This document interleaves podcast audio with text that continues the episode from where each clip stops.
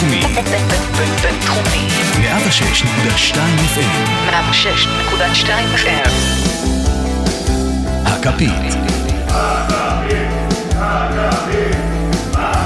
הפודקאסט לאוהדי ליברפול בישראל.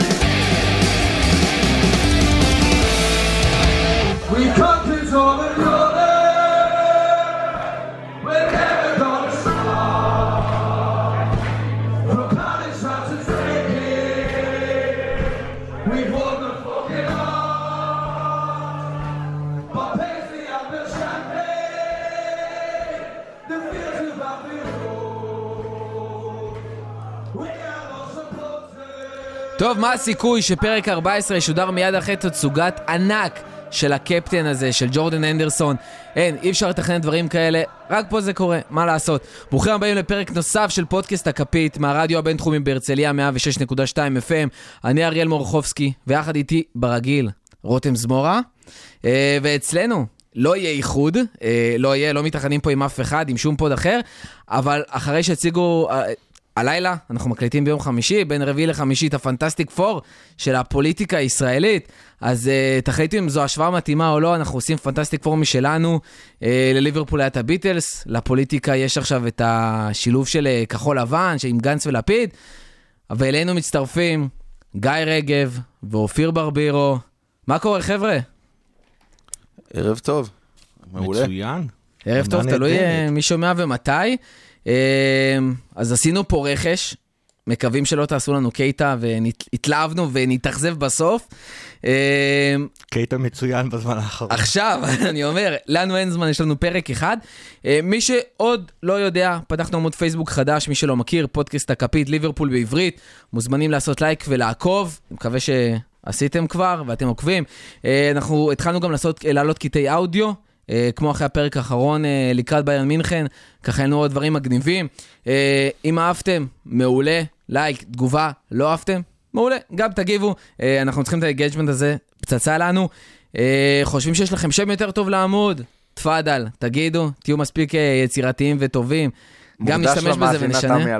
יפה. ממשיכים. אז איזה ממשיכים? בואו נתחיל. רותם, רשימות מביירן ברגיל? נפתח עם זה? אה, קודם כל, זה היה ה-0-0 הכי מוצלח שראיתי ב... מבחינת כדורגל נטו. מה זה 0-0 זה מוצלח? זה היה 0-0, לא, שוב, כדורגל נטו, לפני uh, תוצאה והשלכות עתידיות, זה היה משחק כדורגל מעולה. Uh, זה לא היה איזה 0-0 משמים כזה של uh, שני בונקרים או משהו כזה, ראינו כדורגל טוב, ראינו חתיכת שחמט בין uh, קובץ' לקלופ, הקרבות הטקטיים שם היו פשוט מרתקים, בתור uh, מישהו שנהנה קצת להסתכל על ה... uh, מעבר לדריבל. חוץ מזה, מבחינת תוצאה, סביר. זה לא הכי טוב שיכולנו להוציא, בטח לא לאור איך שהתפתח המשחק. עוד מעט נגיע לזה. אה, ולא מבחינת אה, דברים אחרים. סטטיסטית, אה, סטטיסטיקה שנכונה לסוף 2016, אבל זה מכסה מאות משחקים, אז זה לא השתנה יותר מדי בשנים האחרונות. קבוצת החוץ שמוציאה 0-0 במשחק הראשון, אה, עין עין ביירן, אה, עם סיכוי של 65 אחוזים, סטטיסטית, אה, להמשיך לשלב 65 הבא. אחוז שביירן עולה? סטטיסטית לפי מפגשי עבר אה, בצ'מפיונס בשלב הזה. מה אתה רואה שהולך לקרות? אה, לפני ההתמודדות אמרתי 60-40 לנו, אה, עכשיו 55-45 לנו. אני עדיין מאמין שאנחנו קבוצה יותר טובה מביירן, גם בחוץ, גם באליאנס ארנה. למרות אה, פורמת החוץ הלא מוצלחת במיוחד שלנו, העונה בלשון המעטה. טוב, גיא, אה, שידור דיביו בשבילך, שידור ראשון, דבר אליי. מה היה בליברפול ביירן, ומה יש לך בעצם להגיד לכל אותם אנשים שאומרים, שמע, המשחק הזה כאילו 0-0, זה רע מאוד. רותם גם בא ואומר, סטטיסטית, הקבוצות שמנצחות חוץ אה, 0-0 במשחק הראשון גם עולות, זה לא משהו שאפשר להתלהב מליברפול. לא, לא להתלהב זה מוגזם. אני חושב שמבחינתי הדבר הכי חזק מהמשחק זה מה שרותם אמר, זה היה משחק מאוד מאוד אינטנסיבי, מאוד מאוד אנרגטי, היו המון המון מצבים. אה, ומבחינתי גם הדבר הכי חשוב, יש פה אשרור לתהליך הזה שקלופ עושה. זאת אומרת, אנחנו ראינו אותו שנה בחצי של השני של העונה שעברה. אנחנו אמרנו לביירן, הסתכלנו עליהם בלבן של העיניים, היינו הקבוצה היותר טובה. ביירן בחצי שעה האחרונה כמעט אך ורק התגוננה. ביירן בעיקר הגיבה אלינו ולא הפוך. זה הדברים הטובים שאני לוקח מהמשחק. התוצאה היא בעייתית. כאילו בעיקרון, אה, אתה יודע, אנחנו הולכים עכשיו למינכן, אז אה, ביירן צריכה לנצח. מצד שני, ואתה גם מצפה שהיא תנצח, מצד שני, לנו תיקו עולים. מי מצפה שינצח? אני לא... אה, שמע. מהבחינה הזאת, סטטיסטיקה זה דבר מאוד משקר. מה שמעודד אותי עם הסטטיסטיקה הזאת, שהיא בפני עצמה לא מעודדת במיוחד, זה שהיא לא לוקחת אה, בחשבון מקרים פרטניים. במקרה הפרטני שלנו, אנחנו מאוד אה, נאהב לשחק נגד קבוצה שצריכה לנצח וצריכה להבקיע. זה משהו שמאוד מתאים לסגנון משחק שלנו, וזה... בגלל זה אני אומר 55-45 לנו. שמע, ריו ולא- פרדיננד בא ואמר בפאנל אה, ב- בסקאי או ביטי, מה שזה לא יהיה, אני לגמרי, זה ציטוט, אני לגמרי בטוח עכשיו שליברפול יעברו שלב, הלחץ על ביירן, אצל, אצלם בבית, שיהיו חייבים לצאת קדימה באליאנס ארנה, ככה ליברפול תנצח. תראו, אני, אה, סליחה רגע, אני אתקן את עצמי, כי נפלתי. אז ככה, האוהד הניטרלי יצפה עכשיו שביירן תנצח, אין מה לעשות. אבל האמת היא, אני לא חושב שאי פעם עליתי למשחק ולא ציפיתי מליברפול לנצח, אני חושב שאנחנו ננצח ונעלה. לא האמנתי שאני אגיד את זה אי פעם, אבל אני מסכים עם ריו פרדיננד, אני חושב שהתוצאה הייתה מעולה. אמ, מעולה. מעולה, הייתה תוצאה מעולה. כי מה, אנחנו- כי לא ספגנו? בעיקר, כי... בעיקר כי לא ספגנו. אני מודה שלפני המשחק היה לי חששות. אמנם בפודקאסט הקודם עפתם על עצמכם עם ה-3-1, אה, שניכם הימרתם על 3-1, אה, מול הגנה מאוד מאוד רעועה שלנו, כביכול, לפני המשחק. אני חושב ש... כל האג'נדה של ליברפול הייתה הגנתית. הקישור שלנו עזר בהגנה. אני חושב שהם... כל העולם ואחותו דיברו על זה שאין לנו הגנה, וכל הבלמים שלנו פצועים, והחיסרון של ונדייקים הצהובים. ואני חושב שזה שלא ספגנו מביירן, ואנחנו יוצאים אליהם שהם חייבים, חייבים להפקיע. הם אמנם לא חייבים להפקיע, כי יכול להיגמר 0-0 ואז אה, הערכה ופנדלים, אבל הם יצטרכו לצאת קדימה, ושם אנחנו, שם אנחנו נמצא אותם. ועם הגנה שוונדייק יהיה באמצע, דרך אגב, יש מצב שגומז חוזר עד אז. לא רואה אותו אה, משחק, גם אם אבל גם. לא, ונדייק ולידו לוברן או מטיב, זה הגנה שבפוטנציאל הרבה יותר טובה ממטיב ופביניו, וכשפביניו יוכל לעלות ולשחק בקישור, גם הגנתית וגם התקפית, יש לנו יתרון הרבה יותר גדול.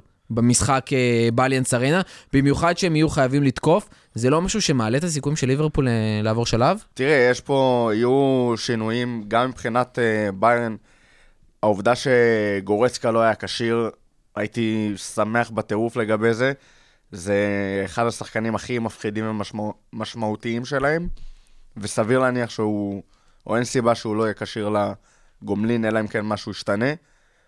קימיש לא ישחק, שזה סופר חשוב. משמעותי כמעט כמו גורצקה שנעדר, כי היכולת שלו לעלות קדימה ולאיים, ותוך כדי זה לשתק את המגן שבכנף שלו ואת השחקן כנף שלנו שמשחק מולו, זה כלי מאוד חזק של ביירן, וראינו את זה גם במשחק הזה.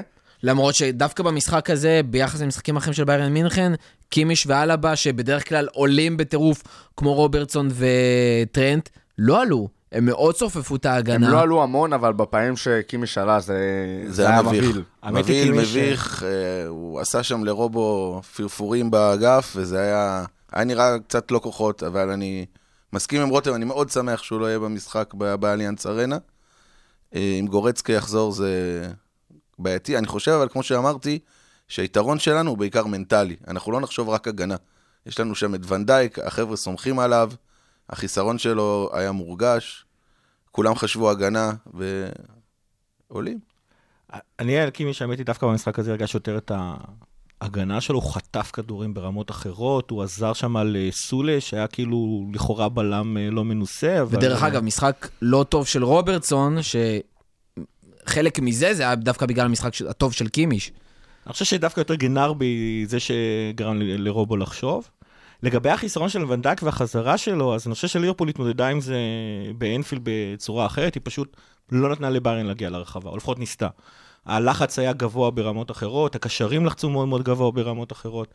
כאילו ניסינו לעשות כל דבר שביירן לא תגיע אלינו לרחבה, ואומנם ההתקפה הראשונה של ביירן הייתה מאוד מאוד מסוכנת, אבל אחר כך הכל הסתדר, ערך אה, פביניו והטאקל המטורף של אה, לבנדובסקי.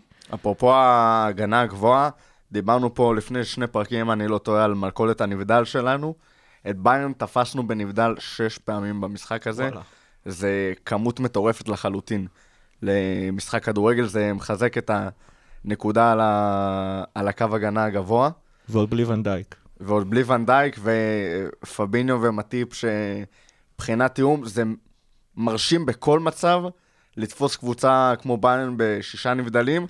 זה עוד יותר מרשים כשמשחקים לך בהגנה הבלמים הרביעי והחמישי שהוא לא באמת בלם. ואם אנחנו כבר מדברים על דברים מרשימים, דברו איתי על אנדו. תצוגה אחת הטובות של אנדרסון ב- ב- בליברפול, באנפילד, הנהגה, קפטן, שאתה...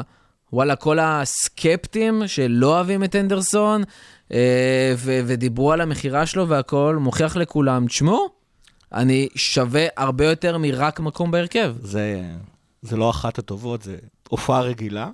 למרות שכאילו הוא סיים עם הכי הרבה טאקלים, הכי הרבה מסירות, הכי הרבה מסירות בחצי של ביירן, הכי הרבה בול ריקאבריז, that is. אמ, אז יכול להיות שהוא כן היה קצת מעבר למה שהוא עושה. הנדו מוכיח כל פעם מחדש, בטח במשחקים נגד הגדולות, שהוא פשוט שמה. זה... אפשר להגיד אחת הטובות, אפשר ללכת לכל מיני סופרלטיבים, זה כבר, מבחינתי, זה יכולת רגילה שלו לחלוטין. יכולת טובה, הוא פשוט שחקן נהדר. תראה, אני, אני מחסידי אנדרסון הגדולים, אה, עוד מהימים של ריצת הפרפר המפורסמת, אה, שהוא עוד היה בועט לשער, ולפעמים גם מפקיע. אה, תראה, אני, אני יכול להבין את הסקפטים, אני, אני מת על אנדו. אה, הוא לאחרונה לוקח תפקיד שהוא...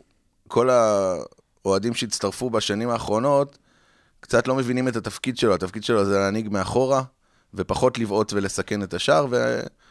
כשאתה רואה ספורט ואתה רואה כדורגל בכלל, אתה בפרט, אתה רוצה לראות גולים, אתה רוצה לראות את הקשר שלך ואת המנהיג בועט לשער. ולכן כל ההשוואות שעושים אה, בינו לבין אה, סטיבי הם כרגע לא רלוונטיות, כי הוא באמת לא שמה, הוא לא מאיים על השער, הוא לא בועט. אני לא זוכר מתי לאחרונה הוא בעט לכיוון השער, אבל אה, אי אפשר לקחת לו את המשחק הענק שהוא נתן אתמול, והקרוס על הג'רארד לסאלח בהתחלה. שמע, אני ארחיב על זה היה מדהים. א', הכדור הזה, אם זה היה צ'אבי, איניאסטה וכל שאר ה... אלונסו. אה, כן, ו- ושאר השחקנים שנוטים אה, אה, לבצע כל מיני אקטים אה, כאלה ואחרים אה, כשהם מוסרים כאלה כדורים, אז אה, היית רואה את זה רץ ברשת, ואיזה כדור, איזה שחקן על, פוסטים שלמים על הדבר הזה, ולא, אנדו עשה את זה, וסאלח אה, לא הצליח להוציא מזה את מה שהוא יכל להוציא מזה, והתמסמס לו כאילו זה היה איזה מסירה אחורה קלאסית של אנדו. אה, מעבר לזה, מה שאמרת על, ה... על מה שאנשים מחפשים ומסתכלים. יש קבוצות כמו סיטי, אה, ששם כל הקישור פחות או יותר זה חבורה של פנטזיונרים. אה, סיטי, אה, גם אצל אה, ברסה ראינו את זה הרבה שנים, חוץ מפרננדיניו. חוץ מפרננדיניו, ואת פרננדיניו ממש רואים, א', כי כשהוא חסר, אז הקבוצה ממש הייתה על הפנים, וגם כי הוא היחיד. אנדו תמיד, יש לידו עוד איזה, או כמעט תמיד, איזשהו קשר שגם כן מצטרף לדברים האלה, והתפקיד שלו הוא איזשהו ביניים. לא כמו קנטה או פרננדיניו, שמבחינת קשר אחורי, איכשהו עוד אפשר לראות, אה, אתה יודע, את האימפקט שלהם ישר. ליברפול בנויה כקבוצה, ונורא קשה להעריך אינדיבידואלית ולתת את המשמעות לכל שחקן בודד בקבוצה, הזה, בקבוצה, וזה מה שעושה את העוול הגדול לאנדרסון, זה גם מה שעושה באיזשהו מקום עוול לפירמינו, שלא תמיד מקבל בעיני אוהדי ליברפול הוא אליל, כן? אבל כשיוצאים קצת אה, ממחוזות אה, חוג האוהדים של ליברפול, רואים את ההערכה הלא תמיד גבוהה שפרמינו מקבל, ועוד שלל שחקנים, אה, כי הם לא תמיד עושים את הפעולות הזוהרות, והם לא עוברים ארבעה שחקנים עם הכדור. זה לא אומר שה... שהוא לא שחקן גדול ושאין לו פעולות עצומות. הבעיה הגדולה של אנדו, מבחינתי, אה, באיזושהי רמיזה קטנה למשחק נגד יונייטד, זה בעיה שיש גם לפוגבה, לדעתי, וזה... כשהוא טוב, הוא מאוד טוב, אבל לפעמים משהו ב... הוא, הוא מאבד את הקור רוח שלו, וזה נכנס, מכניס אותו ללופ.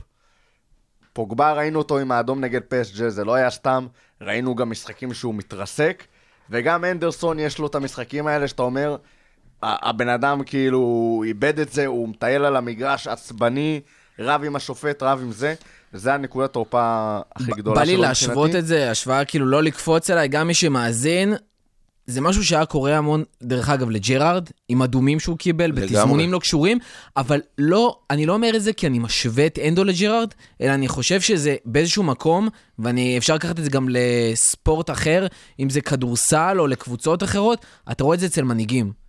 אתה רואה כשבאמת זה הבן אדם על המגרש שמרגיש איפשהו בפנים שזה הדבר הכי חשוב לו, שהוא חייב לנצח, ומתסכל אותו אם מפסידים ומפספסים, ואיזושהי מסירה לא הגיעה, והשער לא נכנס, והוא ייקח, הוא יתעצבן יותר מכל השחקנים ביחד. אתה יכול לראות את זה דרך אגב לשחקנים כמו לברון ג'יימס, שיכול להתחרפן כשלא הולך לו משחק, אחרי מיליון משחקים שהצליח, והוא הכוכב.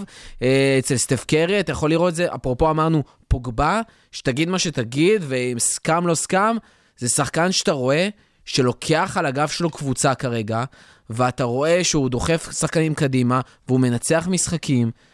אתה רואה את הפשן הזה. גם סוארז, וזה בא, ב- אפרופו- סוארז, לגמרי, השוואה זה, מעולה. כן, השוואה מעולה, אה, לגמרי, אבל אם כבר אנחנו מדברים על גם כוכבים ושחקנים שלוקחים על הגב, סאלח לא הורגש במשחק הזה בכלל. שומרים עליו, לא שומרים עליו, זה התפקיד שלו ושל קלופ ושל השחקנים מסביב, להוציא אותו מהבלט הרגילה, ועדיין להביא אותו למצב שהוא יכול להביא מצבים מול השער, כדורים ל- למסגרת. זה לא קרה, הוא לא הורגש על המגרש. אה, הוא הורגש, הוא פשוט החטיא, וגם היה מאוד לא, לא יעיל. אני חושב ש... גם הרבה, עוד פס אחד מיותר, עוד כן. מטר אחד אני לא מיותר. חושב שזה פס מיותר, אני לא מסכים איתך בכלל. אתם דיברתם פה על ההגנה הרעועה של ביירן בפרק הקודם, ההגנה של ביירן הייתה מהירה וחדה, ולא יכולת לעשות מאית השנייה, לעשות טעות לפני שהכדור הורחק. כלומר, גם שולה או סולה או... ואומלס באמצע, וגם אלבה וקימיש בצדדים, לא יכלת מילימ... מילימטר שנייה מחשבה מוגזמת, הכדור הורחק. הם היו, היו מתואמים מדהימים, כאילו... כאילו אני, הם שם. אני חושב שהיה מאוד חסר לו שטח. אה, סאלח יודע לעשות גם דברים לא על שטח, אבל כשסוגרים אותך כל כך הרבה, אה, זה באמת על סף הבלתי אפשרי, וצריך משהו ברמת המסי לפעמים בשביל אה, להשתחרר ממה שההגנה של אה, ביירן עשו לו. מה שהיה חסר לי, ולדעתי הוביל את היכולת הלכאורה הרעה של סאלח, אה, ובאיזשהו מקום גם שאר החלק הקדמי שלנו, זה המחסור במשחק אגפים. אה, העליות של אה, טרנט ורובו קדימה לא היו מוצלחות במיוחד. לא הצלחנו גם לנתב את המשחק יותר מדי כמו שאנחנו רצינו. הרבה פעמים הכדור היה באזור ה-40 מטר מהשער של ביירן, הנענו כדור לצד אחד, הצד השני נפתח, לא הצלחנו להעביר שם, לשם את הכדור במהירות הדרושה בשביל שהאגף השני אה, יישאר פתוח וחופשי כמו שהוא היה לפני זה, וזה משהו שמאוד הגביל את החוליית התקפה שלנו. כשכן ראינו מצבים מסוכנים, אז אה, זה היה כדור מטורף מעל ההגנה, משהו שאנחנו לא רואים הרבה מליברפול. אה, הכדור של לא, אנדו לא היו חדים. מספיק. לא היו שניים. שלושה, ארבעה מצבים שהיו חייבים להיכנס, יכל להיות כבר 2-0, דקה 55, ו... ויכול מאוד להיות שפה ליברפול עם החוסר ניסיון שלה, דברים שקצת ראינו במשחקים ב... בינואר, פה, פה היא קצת מפספסת. לא, אני היא לא חושב שזה... עדיין אחרי- לא... אחרי אחרי העונה שעברה, לא, להגיד גם- חוסר ניסיון- ניסיון לדעתי לא. אני אגיד לך מה כן, אני חוזר למה שאופיר אמר. צריך לקחת בחשבון, כאילו, בדרך כלל אה, אנחנו כאוהדים מסתכלים על הקבוצה שלנו, וכשהיא מצליח לדברים אנחנו מבסוטים, וכשלא מצליח לדברים אנחנו לא מבסוטים. אנחנו שיחקנו נגד ביירן מינכן, יש, יש, אה, יש, אה, אני אוהב לחזור תמיד על הציטוט הזה, יש מתנגד על המגרש, וביירן עשו עבודה נהדרת. טרנט ורובו, לדעתי דווקא כן ניסו לעלות כרגיל, רק שגנרבי וקומן חיכו להם למטה, בניגוד למה... אה, וזה גנרבי וקומן שמח, שמחכים. סאלח התמודד נגד הלבה, וכשהוא עבר את הלבה, אז הוא נתקל בהומלס, ופעם אחת גם בג'יני.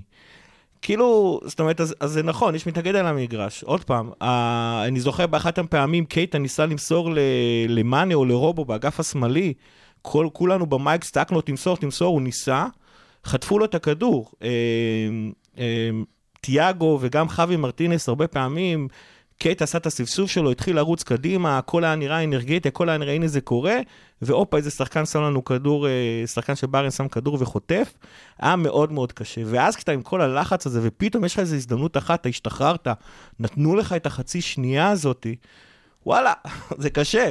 אתה בדרך כלל רגיל אה, להיות עשר אה, מצבים במשחק שאתה נותן בעיטה, לא היה לנו בעיטה אחת קלה בכל המשחק. גם כשמאנה עשה את הסבסוב שלו, זה לא היה... לא, הוא- זה- הוא הייתה שם בעיטה זה לא היה פתאום. סבסוב קל. זה לא היה סבסוב קל בכלל, אתה גם ראית איך הוא הגיע לכדור בגלל זה, זה... הבעיטה יצאה לו חלש, וזה... שוב, אם הוא היה מסי, זה היה בפנים. הוא לא מסי, עם כל האהבה.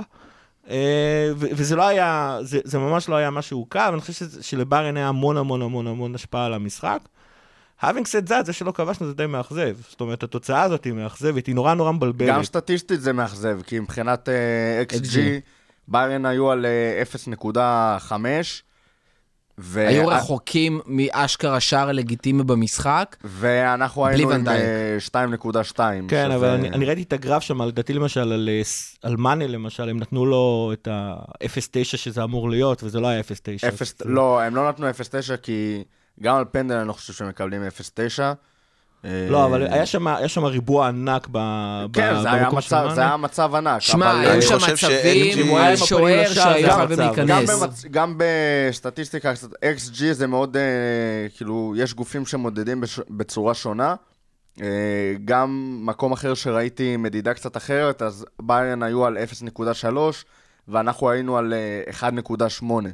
זאת אומרת, לפחות שער אחד היה צריך להיכנס פה. אה, הש...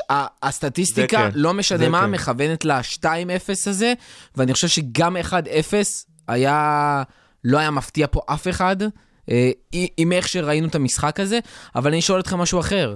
עוד שלושה שבועות יש גומלין, מה ליברפול עושה אחרת? ואני לא אומר לכם עכשיו, אה, ת- לא יודע, תבניות התקפה, איך לשחק, על מי... זה- מה בגדול קלופ חייב לעשות אחרת שום דבר. כדי לנצח את המשחק הזה? צודק, שום שום דבר. דבר. אני באיזשהו שלב, ב- היינו במייקס, ראינו את המשחק ביחד. אה,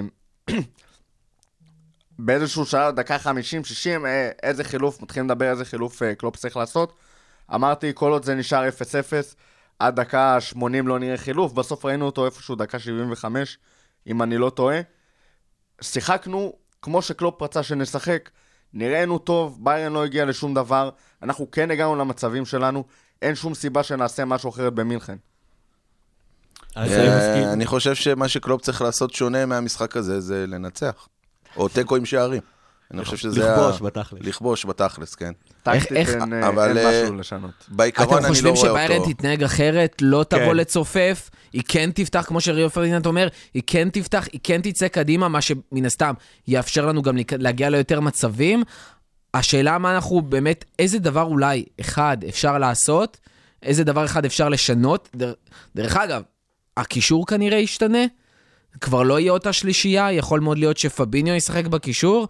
אה, כן, כוכבית, כאילו אפשר לדעת פציעות. 4-3-3 יישאר. אבל ונדייק יהיה שם, וכנראה פביניו יהיה בקישור, ואז באמת השאלה הטובה, ואנחנו תכף אה, נדבר על מנצ'סטר יונייטד והקישור שם, שזה מאוד מזכיר את זה, וכנראה נראה משהו מאוד דומה, אבל האם אנחנו באמת נראה התנהלות קצת אחרת? האם יש משהו אחר שאולי כן יעבוד? אולי ל- לייצב? לא יודע, אני באיזשהו שלב ראיתי את המשחק ואמרתי, וואי, שישים כבר את סאלח מקדימה, ויכניס את ששקירי שישחק בצד ימין, אולי איזשהו שינוי טקטי, פתאום יפתח את זה, ישנה משהו, זה- את הפלואו. למשחק האחרון זה יכל לעבוד, לעבור ל-4-2-3-1. אה, אני מבחינת, לדעתי הוא ישחק 4-3-3. זאת אומרת, אה, שוב, אני לא הולך לתת עצות לקלופ, הוא, הוא, הוא זה שמבין כדורגל, אבל אה, לדעתי הוא ישחק את ה-4-3-3. אה, בגלל שוונדק ייכנס, נשאלת השאלה איפה יהיה פביניו, האם זה יהיה במקום אה, הנדו/סלש ג'יני, או האם זה יהיה במקום קייטה. אני חושב שגם תהיה תמונת ראי של המשחק הזה. זאת אומרת, ביירן תנסה לקחת את היוזמה, אני לא, לא נראה לי שיש שם 70 אחוזי החזקת כדור, אבל היא זאת שתיקח את היוזמה, ואנחנו ב-4-3-3, אנחנו יודעים, אנחנו שווים אה, התקפות מתפרצות, לא סתם ריו פרדיננד אמר את מה שאמר. אה, בסופו של דבר זה מה שקלופ אמר. אותי תוצאה שאפשר לעבוד איתה. מדגדג אותי להגיד שאפשר לשחק יותר התקפי, או יותר נועז, לפחות מבחינת העלייה קדימה של המגנים, כי שער, ואנחנו שווים נגדם שער גם באליאנס ארנה, אה, יותר חשוב מרשת נקייה. יותר חשוב, יותר בטוח, וזה אימפקט ענק על המשחק. אה, אז כן יש משהו שעשוי לדחוף אותנו קדימה. עם זאת, ולאור ההימור על השלוש אחד, ש...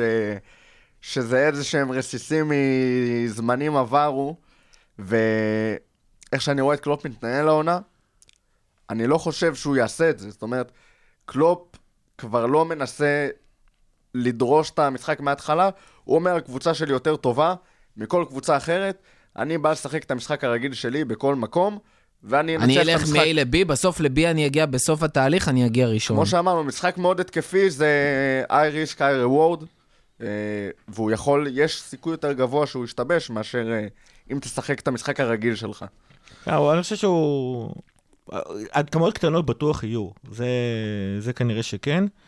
אבל שוב, אני חושב שבסופו של דבר הרבה פעמים זה, זה עניין של סיטואציה, אז אני חושב שכל ההרכב עצמו נועד להיות מסוגל להכיל סוגים שונים של, אה, סוגים שונים של יריבות. זאת אומרת, אם עכשיו ביירן תלחץ קצת, אז אנחנו תוקפים בצורה מסוימת, אם ביירן תהיה ממש כמונו בלחץ גבוה, אז אתה תראה התקפות אה, מתפרצות מסוג אחר, גם ההגנה מתמודדת בהתאם. זה כבר אדפטציות תוך כדי משחק, כן. שאני חושב שהוא עושה באופן מובנה ב- בכל משחק. טוב, יאללה, סיימנו לדבר על ביירן, סיימנו עם גרמניה, אחרי פרק וחצי, בואו אני רק נעבור אגיד לח... ש- כן, שתמיד יאללה, כיף- תמיד כיף לנצח גרמנים. כן. זה, זה בטוח. תמיד כיף לנצח. בואו נעבור לחלק השני, אה, והחלק העיקרי שהתכנסנו אליו כאן היום, וזה לדבר על משחק החוץ מול מנצ'סטר יונייטד, יום ראשון, ארבע אחר הצהריים, שעה מקוללת, אין דבר כזה בתור ישראלי לראות, זה כמעט מקולל כמו משחק צ'מפיונס ב-10 בלילה. אה, אנחנו הולכים לראות יונייטד אחרת ממה שראינו במשחק הקודם, כשזה היה גם המשחק האחרון של מוריניו בתור מאמן. מאז אה, סולשאר הביאו אותם ההפסד ל... האחרון שלהם בליגה. ההפסד האחרון שלהם בליגה, מאז הביא אותם לרצף מטורף, כשההפסדי נקודות היחידים שלהם זה תיקו 2-2 מול ברנלי, וההפסד לפריס בצ'מפיונס ליג, וחוץ מזה, ניצחונות על טוטנאם, על ארסנל, על לסטר, על צ'לסי. היא חמה, חוץ משני דברים עיקריים שעכשיו הם אה, כזה מקלות בגלגלים, שזה שתי פציעות עיקריות, מרסיאל ולינגארד, שחקני כנף קריטיים, כשהתחליפים שלהם תכלס זה מטה, ו... או לוק... מטה לוקאקו, אה, וסנצ'ז, שבתקופה מאוד רעה, גם בדקות שהוא מקבל, הוא לא משחק טוב. מה אנחנו יכולים לצפות מהמשחק חוץ הזה? אני לא מדבר כבר על, אה, לא יודע, תוצאה או זה, הולך להיות שם משחק חם. חם זה הדבר היחידי שאתה יכול לצפות מהמשחק. אני אישית, אגב, לא יודע איך לאכול את יונייטד בשום צורה. כאילו, לכאורה היה להם סגל טוב. מצד שני, אם היה להם סגל טוב, אז כמה שמרמוריניו הוציא להם צמחת החיים, אז הם היו משחקים כנראה יותר טוב ב... בתקופה שלו, ופתאום מגיע לך סולשיאר. שכאילו היו לו הצלחות בקבוצות הקודמות שהוא שיחק, אבל זה לא היה הלחץ של יונייטד. ופתאום זה, הם, הם, הם, אני תמיד צוחק על זה, זה כמו רוב סטארק, שהוא לא הפסיק לנצח עד, ש, עד שאני לא עושה לך ספוילר. ולמה היחידי ever שעוד לא כן. ראה משחקי הכס יותר מונחת. בדיוק, וכאילו, וכאילו, ואתה מנסה להבין על מה. עכשיו, סולשר לא היה לו זמן להביא איזה מערך חדש, טכניקה חדשה, הוא לקח, לקח את אותו סגל ופשוט הכניס להם שמחת חיים, ואולי אופי סקאמזי כלשהו שאפשר לדבר איתו. אה, עשה להם כמו בהייטק, הביא להם סופגניות כל כן. יום כזה, כן. או משהו טעים ממקום אחר, כן. נתן להם פינג פונג, ויאללה, התחיל תשמע, משהו להתלהב. קטן על הריצה הזאת של יונייטד וסולשאר. ראינו סוג של ריצה כזאת, כשסארי נכנס לצ'לסי אחרי אה, אה, קונטה שכבר אה, התחילו לעשות לו סבוטאז' עם אה, צ'לסי סטייל. פתחו את העונה בצורה פסיכית לחלוטין. אנשים אמרו, וואו, איזה סארי, איזה סארי בול. אה, התחילו להשתגע מזה, כי לא היה שם יותר מדי לחץ, היה שם רוח חדשה, אה, והציפיות לא היו בשמיים. זה המצב שאליו סולשר נכנס כשהוא הגיע ליונייטד, כשאפילו המאבק על הטופ 4 נראה להם כמו איזה אה, משימה לא כזו פשוטה, בטח שלא מאבק על האליפות, כאילו אין מה לדבר. הרוח החדשה הזאת מהשחרור ממוריניו, פוגבה שאין אף אחד שמנהל אותו סוף סוף, וזה אגב משהו שאם סולשר במקרה יישאר, אני חושב שיכול לנשוך אותם, לנשוך אותם עוד בתחת, כי כרגע סולשר לא צריך להתעסק ב... לחנך את פוגבה, להיות יותר קבוצתי, יותר זה. הנה, בוא תשחק פורח, זה כמו אה, מורה לספורט שבא, מביא את הכדור לילדים. איזה יופי, כל הילדים חושבים שהמורה מעולה, בסופו של דבר סתם נתן להם כדור. כשאתה מסתכל בראייה קצת יותר קדימה, יכול להיות שהבעיות אופי האלה והמשמעת של פוגבה אה, כן יבואו לרעתם. זה גם יכול לבוא לרעתם במשחק נגדנו, כי פוגבה כשהוא נדרש לעשות הגנה ונדרש לעשות לחץ אצל מוריניו, לא עשה את זה בצורה מוצלחת במיוחד, גם כשהיה נראה שהוא יותר מנסה. וזה משהו שהוא יהיה חייב לעשות נגד ליברפול, אני לא רואה אותו משחק אה, עשר חופשי ומאושר כמו שהוא שיחק במשחקים אחרים. ראינו את זה במשחק נגד אה, פריז, כשהוא היה צריך אה, באמת להתעלות על עצמו ולתת משהו אחר מאשר קשר יצירתי, תוקף, חלוץ, עושה מה שבא לו על המגרש, שהוא היה צריך יותר משמעת טקטית, זה לא עבד מי יודע מה. אה, זה בקטנה ככה על פוגבה ועל השגעת של סולשר. אני, אני מרוצה מסולשר, אני מוכ- מוכרח להגיד.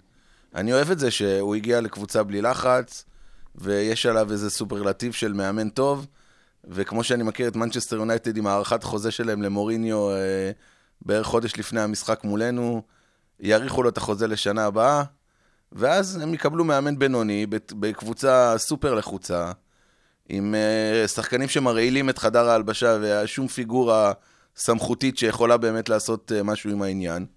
ואני מרוצה מזה, כל עוד יונייטד בבוץ היונייטדי שלהם, זה רווח כולו שלנו. אני מסכים עם רותם לגבי המורה לספורט, אה, קודם כל זה עבודה טבעית של מורה לספורט לתת כדור, ולהיות המורה הכי פופולרי בבית ספר. בתור מורה, כן? אני אומר את זה מניסיון. קנאי. אני כל פעם אומר למורה שלנו לספורט בחדר המורים שבחרתי במקצוע לא נכון ללמד.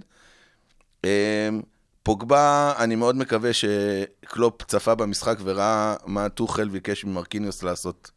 פשוט מרקיניוס לא נתן לו לזוז לרגע, תסכל אותו. זה היה נראה לא טוב, אה, זה, לא יודע אם אפשר להגיד את זה, אבל זה היה משהו, למה ש- משהו, הר- הרג אותו שם, בוא נגיד את זה ככה. וזה מתקשר למה שאמרנו עליו קודם בהקשר של אנדו, כשמתסכלים אותו, אתה רואה שהוא מתוסכל, וזה בא לידי ביטוי ברמה שהוא לא מצליח לחבר מסירות פשוטות, שלא נדבר על אה, משהו מעבר לזה. הוא שחקן מעולה, הוא חמור. משהו, אצל הנדו הוא מתוסכל מה... מ... האם הקבוצה מצליחה או לא. פוגבה זה הכל אה. אגוצנטריות מוחלטת. רגע, אבל אה, אופיר, השאלה שלי, איזה פוסט יעלה אחרי המשחק? אם עולה פוסט של רק שער אחד מול סולשאר בכל ה-20 שנה האחרונות כשהוא מאמן את יונייטד? או שאיך יכול להיות שיש רק שער אחד נקי מול יונייטד מאז שסולשאר הגיע? תראה, מה- מה יהיה בסוף? סטטיסטיקה היא לא משקרת, וכמו ה-XG אי אפשר, לה... אי אפשר לקחת את זה שלא משנה מה יהיה, זה תהיה הסטטיסטיקה הראשונית. אה, ותראה, הכי מפחיד אותי זה שבמנצ'סטר אה, אין למד בשם, בעיר. אבל באולט טראפורד יש. אז אה, לא, אבל באמת, גם לא, בסולשייר. גם. בסולשר יש, כן. אנחנו... גיא, אני אגיד דבר אליי, יש, עזוב, סטטיסטיקה, דיברנו על סטטיסטיקה. אנחנו כנראה, תסתכל על יונייטד מול אה, כל הקבוצות הטופ 6 כביכול, טוטנאם, ארסנל, צ'לסי, החזיקו בכדור פלוס מינוס 60 אחוז. זה כנראה גם מה שהולך להיות עם אני- אני לא ליברפול. בטוח, לא בטוח בכלל. כי מה? כי, פה פתאום יהיה אחרת? כי הביטחון שלהם עולה לשמיים, אתם מנצחים 10 ניצחונות, תיקו 1, הפסד 1, לא בטוח שזה 10 ניצחונות, אבל זה אבל מרגיש הנה ככה. צ'לסי עכשיו 2-0, הם וצ'לסי במצב לא טוב. הם, הם הולכים לראות את. היריבה הכי שנואה עליהם, בעונה שיכולה לקחת אליפות. תתפלאו, הם, הם בתכלס כאילו, אם אתם נכנסים לרדיטים של מצ'סטר יונייטד, הם מעדיפים שסיטי ייקחו אליפות. הם הולכים לעשות הכל בשביל לנצח את המשחק, וזה יכול לעבוד, אה, או שזה יהיה כמו טוטנאם, או שכאילו, אני לא הולך להגיד פה כלום, או שזה יהיה כמו טוטנאם, או שזה יהיה כמו פריס סן ג'רמן, במידה מסוימת, ואני שונא לעשות מבחנים לקבוצה שלי, לליברפול, במידה מסוימת זה סוג של מבחן. כמה טובים אנחנו, כי כל ההתלהבות הזאתי, ואני זוכר הרבה משחקים שזה היה בכיוון ההפוך, כל ההתלהבות הזאתי, אם אנחנו כרגע באמת קבוצה טובה כמו שאנחנו מרגישים, זה עובד לטובתנו. 15 דקות, נעמוד בפרץ, לא נקבל כדור אה, שער טיפשי כמו שנה שעברה, ואנחנו, ואז, ואז כל ההתלהבות תלך, יהיה בלבול. עוד פעם, סולשר הביא מוטיבציה, הביא התלהבות, הביא שמחת חיים, הוא עוד לא הביא שיטה באמת, זה לא, זה לא יכול להיות. אז כמו שקרה לליברפול, אגב, בעונה הראשונה והשנייה של קלופ.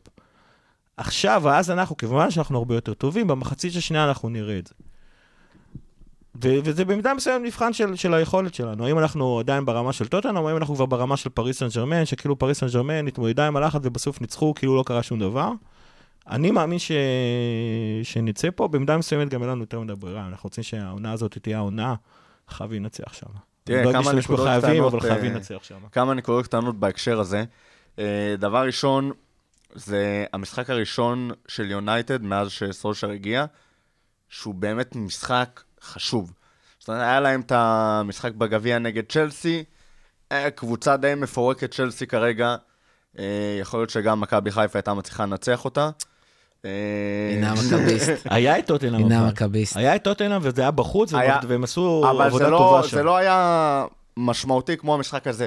הכל, כמעט הכל מונח פה על הכף. כן. בין אם זה להרוס לנו, בין אם זה לא לתת לנו לחגוג ב, אה, באולט באצטדיון טראפורד שלהם. כמו שלושה פנדלים. כן, אה, בין אם זה המאבק על המקום הרביעי. המון מונח על הכף מבחינת אה, סולשר ויונייטד. זה לא שמעו, משחק, דר- זה לא מה שהיה אגב- להם אה, בסדר גודל הזה. אבל כמו גם שאתה- נגד פסאז' הכל היה מונח על השולחן, והם אה. חרבנו במכנסיים. לא, אבל קודם כל, באמת זה, זה רמות אחרות, אין מה לעשות. אה, ודבר אחר, אני רוצה להתחבר למה שרותם אמר. צריך לשים לב, יונייטד, צ'לסי וארסנל, מקום רביעי, חמישי, שישי. יונייטד עם 51 נקודות, צ'לסי וארסנל עם 50. זאת אומרת, יש שם מלחמה מטורפת על הטופ 4. יונייטד יודעים שאחרי עונה כזאת הם חייבים להשתחל לצ'מפיונס אה, בעונה הבאה, ויותר מזה, באמת, כמו שאתם אומרים, הדבר האחרון שהם רוצים לראות זה את ליברפול לוקחת אליפות. אבל עכשיו לגבי הקריטיות של המשחק הזה מבחינתנו.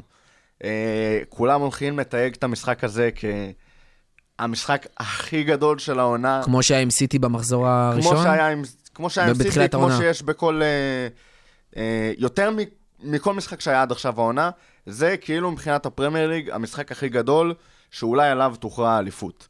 אה, בפעמיים הקודמות שניצחנו את אה, יונייטד באולט טראפורד, עונות אה, 2013 אה, 14. 2014, ואם אני לא טועה, הפעם לפני זה הייתה עונת 2008-2009. אה, זה היה, היו העונות שהיינו הכי קרובים לאליפות, אבל לא לקחנו בהם את האליפות. אה, לא רק זה, סיטי שנה שעברה שלקחה אליפות, שני המשחקים שהיא הפסידה היו נגד אה, יונייטד ונגדנו. עכשיו, ההפסד הזה היה כשהעונה כבר הייתה סגורה והכל, אבל להפסיד ליונייטד בחוץ, לא משנה כמה זה יכאב, לא משנה כמה מסריח זה יהיה, וכמה ממורמרים יהיו פה, וכמה אולי נעבור את החמישים האזנות אם זה לפרק הבא, במידה וזה יקרה. זה יהיה משמעותי למאבק האליפות, כמו כל משחק שיש כרגע. אבל זה לא דין המשחק... יונייטד כדין בורנמוט, אין מה לעשות. בורנמוט מבחינתי, דיברנו על פעם בפודקאסט הקודם שבורנמוט זה tipping point מבחינת העונה. אני חושב שהמשחק נגד בורנמוט היה יותר קריטי. כי אתה יכול להפסיד ליונייטד בחוץ בכל מצב, זה יכול לקרות, זה המשחק, חוץ מסיטי בחוץ, זה המשחק הכי קשה שלך במהלך העונה. הגיוני שתאבד נקודות, גם שלוש נקודות, נגד יונייטד בחוץ. שם לא, כאילו, זה לא מה שבהכרח יגדיר את העונה, ואם אנחנו ננצח את כל המשחקים שלנו אחרי יונייטד, גם אם נפסיד ס- 90% לפחות, שהאליפות תהיה שלנו. בגלל זה מבחינתי, זה משחק פחות קריטי מאשר בונמוט, למרות שזה בערך הדבר הכי לא פופולרי שאמרתי ב... אני, אני הזה. מסכים איתך שזה לא פופולרי, כי, כי במשחק נגד אתה יונייטד... מסכים שזה לא פופולרי או שאתה מסכים עם מה שרותם אומר? אני גם מסכים עם מה שרותם אומר, וגם מסכים שזה לא פופולרי. אני באופן כללי מסכים עם רותם. לא, אבל אני אגיד, אליפות לא מוכרעת במשחק אחד, אי אפשר להגיד את זה. עדיין, כל האמוציות יוצאות במשחק נגד יונייטד. אתה לא נושם, אתה לא רוצה להפסיד להם, אתה לא רוצה לספוג מהם, אתה לא רוצה כלום מהם, אתה רוצה שיקבלו בראש ותוכל להיות שמח למחרת. אבל אני מסכים עם זה שגם אם נפסיד, עוד הפסד אחד. ברמה השכלית של התמונה הגדולה אתם צודקים. ברמת הרגש, אני לא מוכן. ברור, ברור. איזה רגש, אנחנו לא, לא... אף אחד פה לא... אף אחד לא רוצה להפסיד בר- אבל. ברמה השכלית של המשחק, אני שוב אומר, אם אנחנו עוברים את ה-20 דקות הראשונות, אה, לדעתי אנחנו מנצחים את המשחק הזה. יש עוד, אה, אגב, ברמת השכל, אה, של ה... ברמת ההיגיון לגבי מה שקורה השנה, זה היה, נשאר לנו buffer אחד. זאת אומרת, once אנחנו לא מנצחים את המשחק הזה, נגמרו לנו הבאפרים מול סיטי. אה, ואני לא אגיד יותר מזה. לא, אבל בוא, האמת- אני שאני רוצה לשמור לגמרי את רוצה להיכנס, אני לגמרי רוצה לשמור את להיכנס ה buffer לזה. הזה- ה buffer הזה כל הזמן. אני, אני, כאילו, once ה buffer הזה ייגמר, אני לא אמשיך הלאה, אבל, אבל כאילו, הוא טוב לביטחון. שלנו. לא, לא, אבל רגע, אני רוצה באמת להיכנס לזה. זאת אומרת, יש פה עניין של כמה מחסומים, אתה יכול, אה, לא יודע, זה, זה כמו משחק מחשב, יש לך את הכמה חיים, אתה צריך לדעת מתי להקריב אותם, אז היה לנו את הכמה הקרבות, התיקו מול מנצ'סטר סיטי, וההפסד למנצ'סטר סיטי, והתיקו מול, מול אה, לסטר ומול ווסטהאם. אני שואל פה ואומר, יכול להיות שיונייטד באמת, אם מפסידים ליונייטד, יש פה באמת החיים האחרונים שמותר לנו להפסיד לפני ה game over, כי יש גבול כמה נקודות אתה יכול להפסיד במרוץ מול מנצ'סטר סיטי, שכזאת, בעונת 2018-2019, ואנחנו באים, לא יודע, קלופ, רואים אתם במקום קלופ, באים לחדר הלבשה ואומרים, תשמעו, זה משחק שאי אפשר להפסיד, או שכמו שרוטום אומר, יש עוד, לא יודע, עוד שני buffer ים? זה עוד משחק. אני לא חושב שקלופ עולה אי פעם בחדר הלבשה ואומר להם, חבר'ה, את המשחק הזה אפשר להפסיד. אני לא חושב שזה קורה, אני חושב שהוא רוצה לנצח כל משחק, כולנו רוצים לנצח כל משחק. ובכל זאת, אתה רוצה לתת איזושהי מנטליות לשחקנים, איך הם נעמדים, כמה הם רצים, אני מה חושב ששחקן האינטנסיביות. של ליברפול שעולה לאוד טראפורד מה... מהחדר הלבשה, ואתה צריך להגיד לו את זה בחדר הלבשה, אז אה, אנחנו בבעיה מאוד מאוד גדולה. אה, גם לא חושב שיש. שחקנים כאלה כרגע בסגל. אני חושב ש... נכון. זה, זה קטע נורא מוזר. ברמה העקרונית, אני בטוח, ואתה שומע איך קלופ מתבטא כל הזמן, הוא עולה למשחק הזה, הוא מתכונן ליונייטד. הוא מתכונן ליונייטד ברמת ה... מה הטקטיקה שלנו, מה הטקטיקה שלהם, מה החוזקות שלנו, מה החולשות שלהם. זה מה שהוא עושה. הוא כן רוצה שהם ייקחו את האמוציות של, ה, של, ה, של האוהדים למ- למשחק הזה, הוא פשוט רוצה לנצח את המשחק. כל הדברים האחרים שנאמרו, הם, הם פשוט ברמת, ברמת המספר. אם ל- ליונייטד, אנחנו מקום שני. אם נעשה תיקו או ניצחון, ניצחון עדיף. סליחה, אם נעשה תיקו, נגמר לנו ה buffer ים, לא נוכל, אין לנו את הפריבילגיה לאבד נקודות יותר, ואם ננצח, אנחנו עדיין באותו מקום. עכשיו, כאילו, באמת כאילו לא אמרתי שום דבר. עכשיו, העניין הוא, וזה קלופ אומר על סיטי כל הזמן, אתה יודע שסיטי יאבדו נקודות, אבל אתה לא יודע מתי זה יקרה. זאת אומרת, כל משחק ש, ש, שסיטי עולה, לצערנו הם, הם, הם, הם, הם, הם פיבוריטים. כאילו, המשחק, הקבוצה החזקה היחידה שנשאר להם אה, בלוח המשחקים זה טוטנאם, אבל זה, ב, זה באיתיחד. בסופו של דבר שיטי פיבוריטית לפני, לפני כל משחק. עם ליברפול זה מאוד מאוד דומה, אבל איכשהו, כאילו, אין מה לעשות, הם, הם, אני לא אגיד את המשפט הזה, אבל, אבל כאילו, על שיטי זה הרבה יותר ברור. אז, אז זה, זה ברמת השכלית של העונה. האם זה סוף פסוק? ממש לא, יש לך 11 משחקים, בתקווה לסיטי יהיה לוח אה, משחקים הרבה יותר מורכב משלנו. אה, יש סיכוי, הכל סיכוי, אני מאוד מאוד אופטימי, אני עדיין מאוד מאוד אופטימי. גם אם אה, חס וחלילה נפסיד במשחק, אני פשוט אומר באמת, אם אנחנו עוברים את ה-20 דקות, לדעתי אנחנו מנצחים את המשחק הזה בקלות. גם לקלופ קלופ, יש, אה, אה, יש הרבה פעמים שהוא עושה מה שגיא אומר, הוא מרדים קצת את המשחק במחצית הראשונה. כלומר, המחצית הראשונה מרגישה כמו איזה build-up. שעמום גדול כמו כזה. ה-20 דקות האחרונות של המשחק הזה. בדיוק, אתה מרגיש כזה קצת אה, כמו חתונה של אשכנזים, ופתאום מחצית שנייה עולה לך חפלה מטורפת, פתאום הם טורפים את המגרש, שהקבוצה השנייה קצת יותר הולכת אחורה, ו- או מרגישה קצת יותר בנוח עם המשחק, ויש לקלופ הרבה משחקים שהוא עשה את זה, ונראה לי שגיא, כלומר, הוא, הוא ינסה להרגיע את ההתחלה. אז ינסה- בהקשר הזה במיוחד, אמרת אם קלופ אה, מעליב אותם או צריך להגיד להם משהו, דווקא ההפך. זאת אומרת, כמו שאופיר וגיא אמרו, אין שחקן בליברפול שיעלה לדשא באולט טראפורד בהרגשה של אה, עולים נגד אה, ברנלי. כאילו, זה ברור לכולם.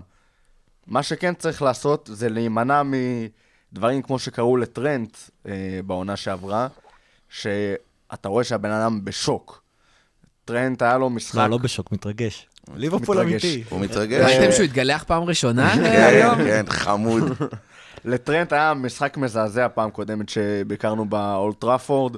רשפורד עשה, לו- עשה לו שם... אה, עשה בו שפטים. כן. אוי ואבוי. ומאז הוא בעלייה, אגב, זה נראה כאילו הוא רשם אה, נקודות מהמשחק. שמע, בתור סקאוזר ו- הוא חרט לעצמו כולם. על היד, קעקע, ר- אני חייב להחזיר לרשפורד, ומאז הוא רק מתכונן לזה. אז זה מה שצריך להימנע ממנו. אה, אני לא חושב שיש לנו שחקנים ממש שירעדו להם הרגליים. בשביל זה, אגב, אחד האימפקטים הכי גדולים של... אה, אגב, במידה מסוימת שווה לנו לעלות למשחק הזה עם השחקנים היותר שקולים שלנו. אז זה- בוא, דבר אליי. יאללה. בוא, דבר אליי. מי עולים? זאת אומרת, ההגנה, ההגנה ברור כנראה לך. יודעים מי ההגנה, מאטיפ וונדייק באמצע, אליסון בשער, אני- המגנים אני רוצה סיים סיים, ההתקפה סיים סיים. אני רגע, רוצה רגע, להגיד- חכה שנייה, לא, בוא. לגבי ההרכב. אוקיי, לגבי יאללה. ההרכב. אני אני לא הייתי פוסל את אה, פביניו מבלם לצד ונדייק. לא הייתי פוסל את זה בכלל. דבר אליי. למה. לא? קודם כל, קודם- לא, קודם רגע, רגע, אני רוצה פה מכות, קודם חכו. כל, אני חושב שלבנדובסקי, אה, פביניו בא לו בחלומות אתמול. ממש, בא לו בחלומות. שמע, זה מדהים, מדהים. עשה לו- שחקן ששיחק פעמיים בתור בלם אולי ב- במשחקים רשמיים, כן. מול פעם אחד שלישית, החלוצים הטובים בעולם. שיתק אותו. כן, אבל- זה לא- זה לא פבינו לבד. לא, כאילו, ברור כהערת שזה לא אגב, אני פבינו רק אגיד לבד. פה שקלופ, בדרך כלל, באמת, ברוב המוחלט של המשחקים, משתק את החלוץ המרכזי, עד כדי הגוורו בערך. אה, חוץ מהגוורו. כן, חוץ מהגוורו, הגוורו- וגם הגוורו, לא... וורדי, סליחה. וגם, אגב, גם הגוורו באיתיחד, לא הגוורו באנפילד. זה, הוא משתק תמיד את החלוץ המרכזי. לא, אבל, זה- אבל רגע, לא, לא אבל- סיימתי אבל- את, ה, אבל- אבל את כן. הטענה שלי. אני אומר שיש לך קישור, שאני אגיד אתמול, הקישור היה טוב. כלומר, אני אוהב את השילוב של אנדו, אה, מילנר ו... ו... סליחה, קייטה וג'יני. קייטה בתקופת עלייה, וגם אנדו ו- וג'יני נותנים לו שם כאילו לפרוח קדימה אז אני... ולעבוד, הם מחפים אני עליו. הייתי, לא הייתי, הייתי שמח לבלם שהיה עולה ואולי מקבל את המצבים שמטיפ קיבל אה, נגד ביירן וגם היה עושה איתה משהו. אני לא הייתי פוסל את זה, אמנם אני לא קלופ, אבל זה חומר למחשבה, אולי להמשיך לרוץ עם הקישור הזה, להוריד את פביניו בתור בלם לצד ונדייק, שעושה את כל הבלמים לידו גדולים. אה, וזהו. אני... אני, אני אסביר לך למה אתה טועה. רותם, יאללה. או, ככה, דבר ראשון, פביניו לא בלם, לא יעזור. גם אם הוא נתן יופי של תצוגה נגד ביירן, וזה אגב מבחינתי קודם כל למי שדאג שלא יספקו כדורים ללבנדובסקי. ראינו אותו חוזר המון פעמים אחורה, שלא ראיתי את לבנדובסקי. אבל הגיעו כדורים ללבנדובסקי. הגיעו, אבל הוא היה בדרך כלל יחסית לבד. הוא עשה עבודה טובה עליו, אין, אין ספק. אה, לבנדובסקי, גם כשאף אחד לא נותן לו איזה כדור מטורף, יכול אה, לעצור כדור עם הגב לשער ולעשות בך שפטים. אה, הוא עשה את העבודה שלו, אין ספק. אה, אבל הוא לא בלם, ומדי פעם אתה רואה את זה. ראינו את זה במיוחד נגד וולפס, אבל... אה, הוא לא אפשר- שיחק עם זירון בן 16, אתה לצידו. כן, אבל התנועה שלו היא לא תנועה של בלם, ויותר מהכל, מה... מזה שאני מעדיף גם את מטיפ עליו כבלם, זה שאני רוצה אותו במרכז המגרש. את מי אתה בקישור, מוציא במקומו? במקום פביניו? שאלות קשות. את. קייטה. את אני, קייטה? אני מבחינתי עולה עם uh, פביניו, אנדו וג'יני. אה, קייטה היחידי שעושה משהו בהתקפה מבין השלושה האלה. כן, אבל אני חושב, אני אגיד לך מה, ואני פה אגיד את דעתי, אני חושב שהקישור הזה עדיף מהסיבה הפשוטה, שאולי יש לך שתי משימות עיקריות מול מנצ'סטר יונייטד. ופה אנחנו מדברים טקטיקה, וזה לבטל את רשפורד, וזה לבטל את אה, פוגבה. פוגבה. שני השחקנים הכי קריטיים בפער של מנצ'סטר יונייטד, השחקנים שמביאים הכי הרבה שערים, הכי הרבה בישולים, במיוחד כשלינגרד ומרסיאל, עוד יותר, לא כשירים, וכנראה לא ישחקו. אם אתה מצליח לבטל את פוגבה ואת רשפורד במשחק הזה, שזה אומר ונדייק או הבלם השני לא זזים ממנו, ואם זה אומר שעל, אה, איך קוראים לזה, על פוגבה, אתה שם או את אנדו, או את ג'יני, או את פביניו, שלא זזים משם, אתה יכול לגמרי לתת לשאר השחקנים לשחק בשקט מול ההגנה של יונייטד, שסופג בממוצע כשער למשחק, ואתה יכול לתת להם גם יותר, כי ההגנה שלהם באמת לא כל כך טובה, ככה חוץ מכשהיא בוא אני ארחיב לך צופפת. על זה בקטנה ככה. אה, א', קייטה נתן משחק טוב נגד ביירן, אין ספק. לגמרי, חד משמעית. אבל, ויש פה אבל מאוד גדול, אה, א', הפיזיות של אה, ביירן זה לא הפיזיות של יונייטד, בטח לא אם תשימו לו את פוגבה. ו- הוא לא אמור להיות מול פוגבה, ואת אבל. כן, אבל פוגבה גם כן לא, יכול הנדו ללחוץ אותו. שמע, גם לא- הררה, כן. וגם מאטיץ' מכפכפים ו- אותו. וזה קבוצת פרמייר ליג, וזה שופט פרמייר ליג, והפיזיות ממש לא תהיה כמו שהייתה אה, במשחק האחרון שלו, וזה החיסרון הכי גדול שלו. בקטע של מול פוגבה, אני מתכוון, אם במקרה הוא יצטרך... אה, אנדו יצא קדימה, או אפילו פבינו לפעמים פורץ קדימה, ואז דווקא הקשר הלכאורה קדמי בין השלישייה הזאת צריך לרדת לסגור את החור שנוצר, ואז אתה יכול לראות את העימות הזה. אה, אני לא הייתי רוצה לראות אותו במאבקים הפיזיים האלה, ומעבר לכל זה, הדריבלים שהוא עשה, הוא שיחק טוב, אבל הפעולה האחרונה שלו עדיין לא שם. אתה רואה אותו מצליח לעבור כמה שחקנים ולא מצליח לשחרר את הכדור, לא מצליח לשחרר את הבעיטה הטובה לשער. נוסף על כל זה, התפקיד של הקישור, מבחינתי, כמו שמורכו אמר, זה לשתק את יונייטד ולא לתת להם לעשות את העבודה שלה. המקומות שיונייטד הכי פגיעים בה זה עם אה, שוב ויאנג, הם מגנים לא מי יודע מה. אה, ו... סאלח ומאני יכולים, ואמורים להתמודד. איתם. אבל אני, ורובו, אני, אני ממש לא מסכים. איתך, רותם, בכלל. אני קודם כל לא מוציא כרגע את קייטה מההרכב. אני רואה את הגרף עלייה שלו, ואני אומר, אני, הקישור צריך לשתק את יונייטד, זו גישה שהיא... אני, מבחינתי אני עולה למשחק שאני הקבוצה הכי טובה. בין, בין שתי הקבוצות, אני לא מוציא את קייטה כרגע, הוא היחיד שעושה התקפה, יש לך את אנדו וג'יני שיכולים בכיף אה, לחנוק שם את אה, פוגבה, אני לא מוציא אותו, אני לא מסכים איתך. אני, אני- כרגע משאיר אותו בהרכב. אני לא חושב ש- שהם השניים רגע, שכולנו- גיא, גיא, תהיה זהו. שופט, אתה צריך... להיות באמצע הרי. כן. כיוון ש... גם פיזית, אף אחד לא רואה, אבל כאילו גיא פיזית באמצע בין רותם לאופיר. הוא כרגע הפריד פה, אה, עצור! כיוון שכולנו חכמים בדיעבד, נראה לי שמה שקלופ שואל את עצמו זה, מה הסיבה שקייטה כל כך מוצלח בשתי משחקים האחרונים? האם זה שעברה תקופת התאקלמות לליגה האנגלית והנה הוא מתפוצץ?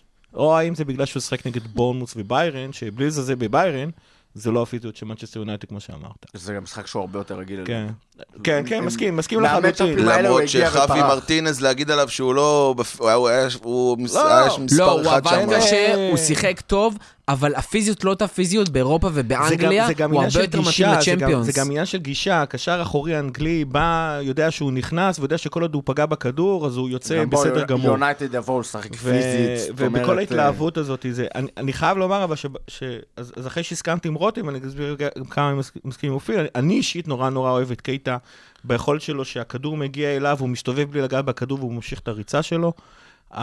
הוא עשה את זה המון המון נגד ביירן מינכן. אתה לא יכול להיות האו"ם, אתה צריך להחליט. אני רגע, אני אסביר. אני חושב ש... אני חושב שהוא גם מאפשר לנו להתחיל 4-3-3, אבל לעבור ל-4-2-3-1 תוך כדי המשחק, בין אם זה במקום מאנה או בין אם זה מאחורי, אה, אה, מאחורי פירמינו. ואני כן אצא מהאו"ם, אני חושב שפשוט קלופ, קלופ ישאל את עצמו את השאלות האלה, ולפי לפי ההחלטה שלו כמה קייטה יכול לעמוד בפרץ, לפי זה הוא יחליט. אם הוא יחליט שלא, אז אגב, זה לא רק שפביניו יכול לשחק שם, הוא יכול לחזור גם לקישור המסורתי של הנדו, ג'יני ומילנר, הקישור שמפסיד. שלכאורה מפסיד, לכאורה כן, מפסיד, לכאורה, לכאורה מפסיד. יותר נכון, הקישור שלכאורה לא מנצח. אה, ואז אה, להמשיך להתחבט בין פביניו ומטיב בבלמים. אה, לא יודע, לא יודע, בקטעים האלה אני אוהב לסמוך על קלופ, ואז להסביר מה הוא עושה. תראה, מבחינה, התקפית, אה, הקישור הזה שפביניו, אנדו, ג'יני, יכול להיות שחסרה לו איזושהי, אה, איזוש, חסר לו איזשהו מימד התקפי, כשאתה משחק נגד קבוצות שנטו באות לעשות נגדך בונקר.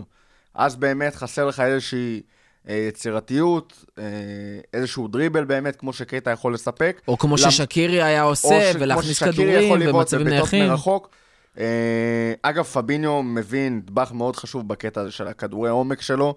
מה שראינו מאנדו, גם פביניו יכול לספק אפילו שניים כאלה במשחק, אה, בלי להוריד מערכו של אה, אנדרסון. אה, אבל אני לא חושב שלהגיד שהקישור הזה מטרתו לשתק את יונייטד, זה להגיד שאתה פחות טוב. זה להגיד שאני מעדיף את ההתקפה שלי מהמגנים, אני מעדיף לרווח להם את המשחק, אני מעדיף שיבחנו את היכולת של יאנג ושואו לעמוד בלחץ הזה, כמו שיונייטד בחנו את היכולת של טרנט לעמוד בלחץ הזה, והוא לא עמד בפעם הקודמת שהתמודדנו מולם שם. זה מה שאני רוצה לראות מהמשחק הזה, ולא רק זה, גם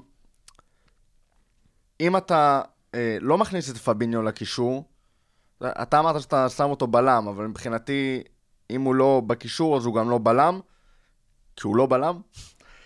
אז אם אתה שם אותו שם, עד כדי זה שוולדייק מנהל אותו, וזה כאילו, קצת... אה, אתה אתה יודע, זה נראה כמו אותו, בלם, זה- הולך כמו בלם, עושה תפקיד של בלם, אז זה בלם.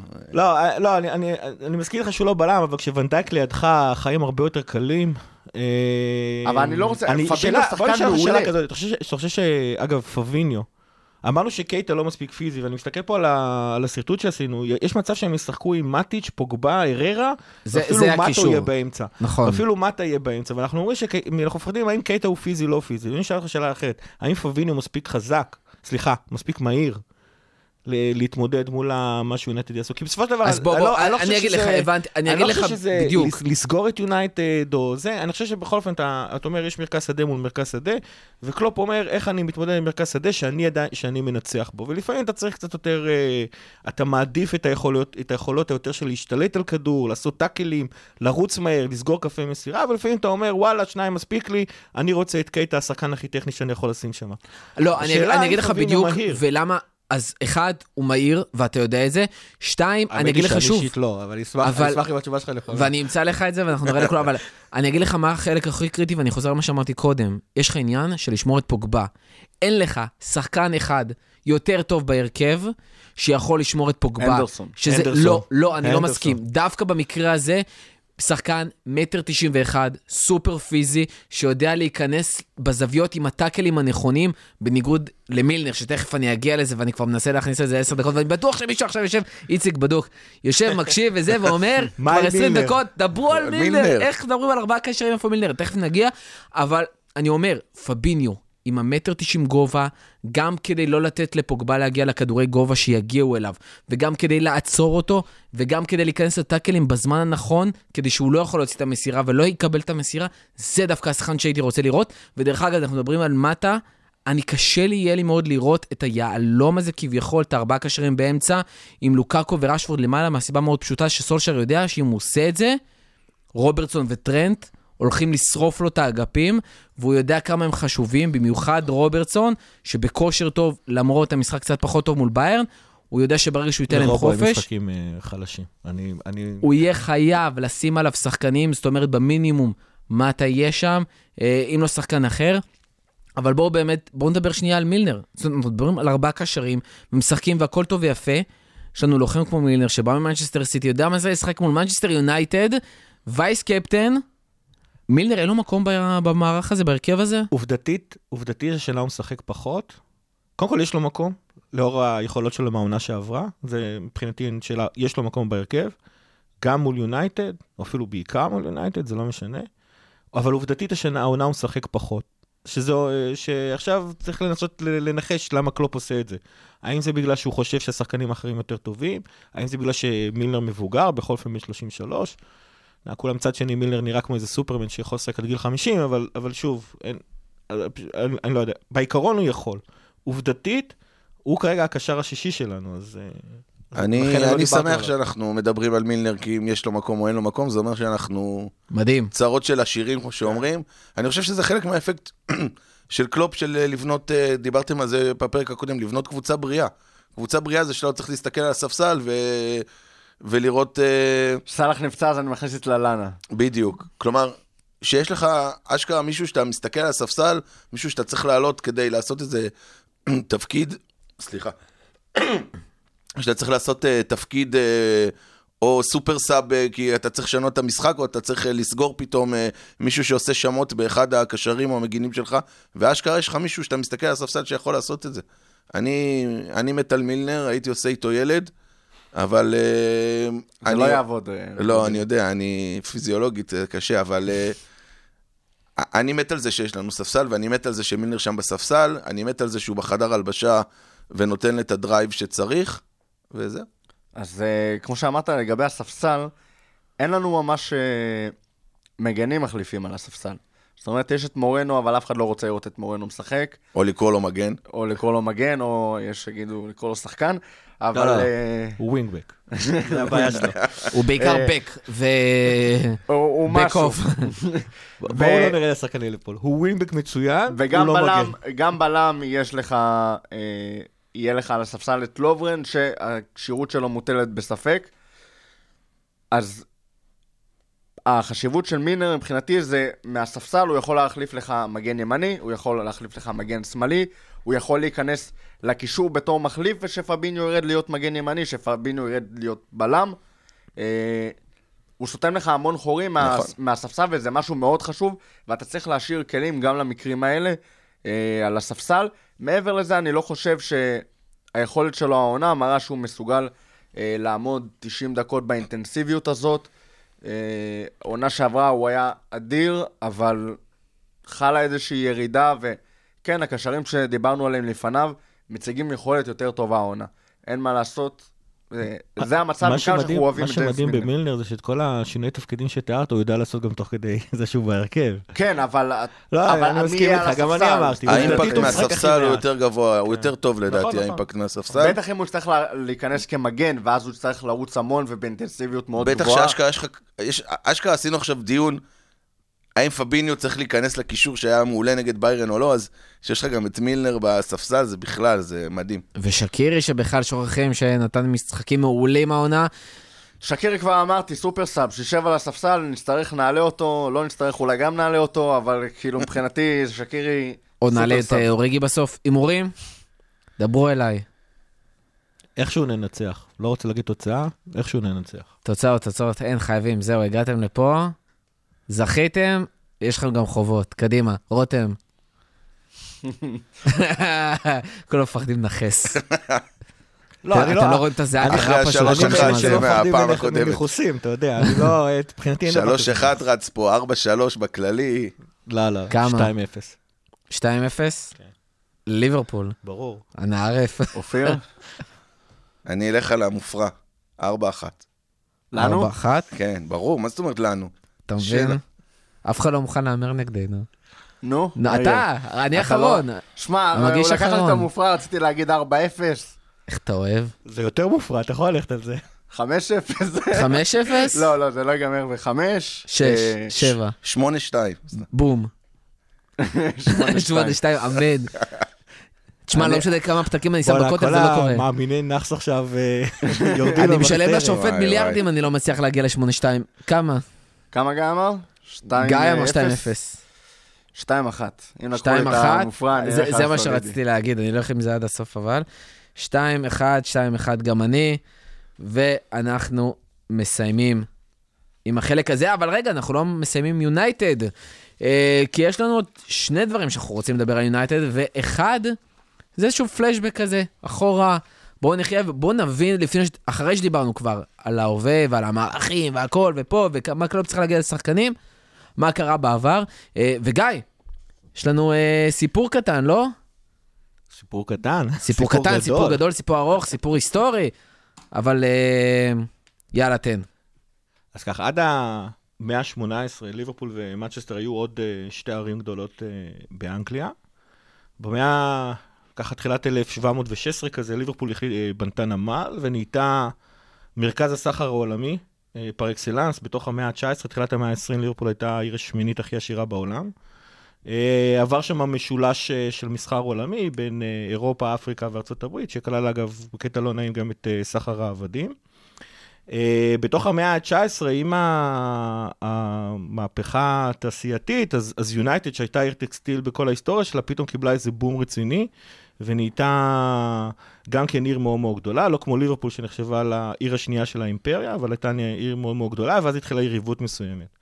אגב, יריבות מאוד אה, משעשעת כזאת, כי סתם כדי לסבר את האוזן, קו הרכבת הראשון בעולם היה בין ליברפול ליונייטד, כדי דווקא לעודד מסחר את הכלכלה של שתי הערים.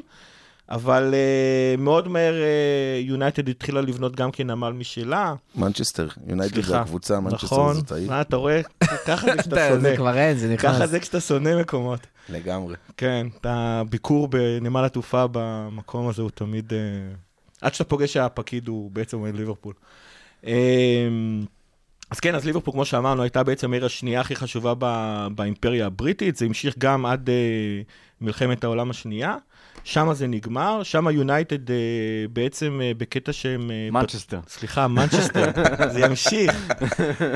אנ- כי יש אנחנו שתי פה קבוצות בשביל לתקן אותך. נאציות במנצ'סטר, לא רק יונייטד, אני. מזכיר לא, לך. ב- בניגוד לליברפול שיש רק קבוצה אחת. כן. כן, אז מנצ'סטר... למה? יש גם את המילואים.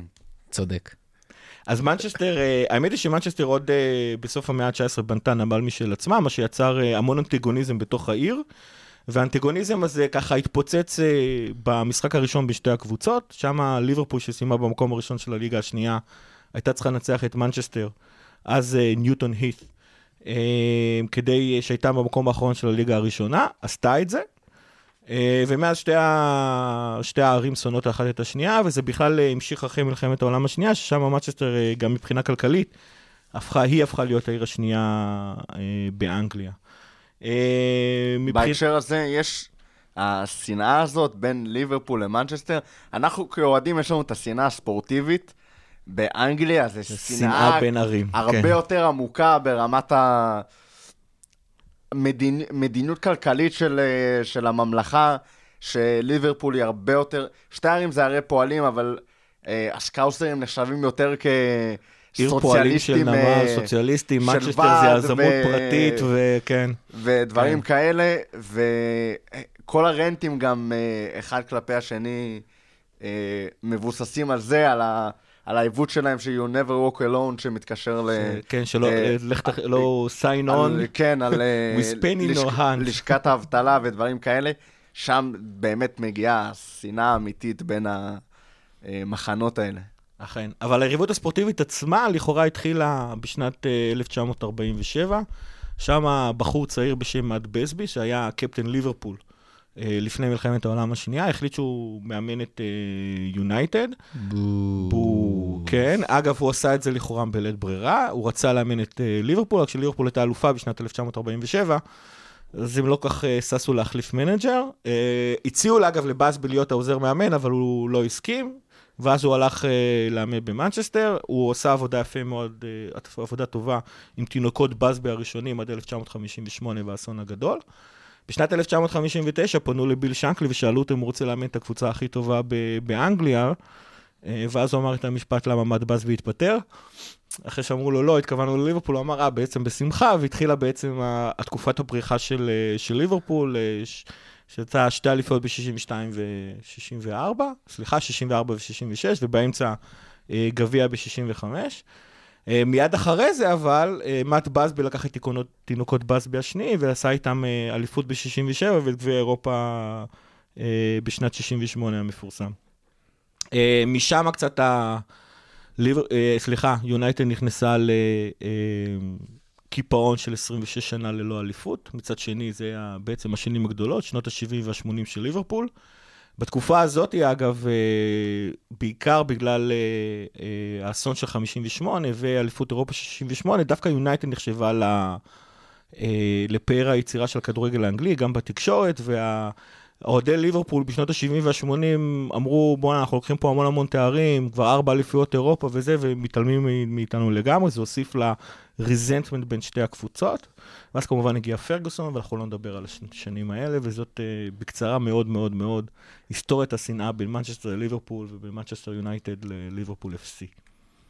ומה שאפשר לראות מהדברים שאמרת, אה, חוץ מלפני שנים רבות, לא היינו יותר מדי שתי הקבוצות בטופ ומתחרות ממש ראש בראש, ששתיהן אה, אריות הליגה. הייתה את התקופת זוהר שלנו, אה, שלוותה בדעיכה, ועלייה במקביל לדעיכה של יונייטד. זאת אומרת, לא ראינו שם ממש... היה את המאבק אליפות בעונת 2008-2009, אבל זה לא היה...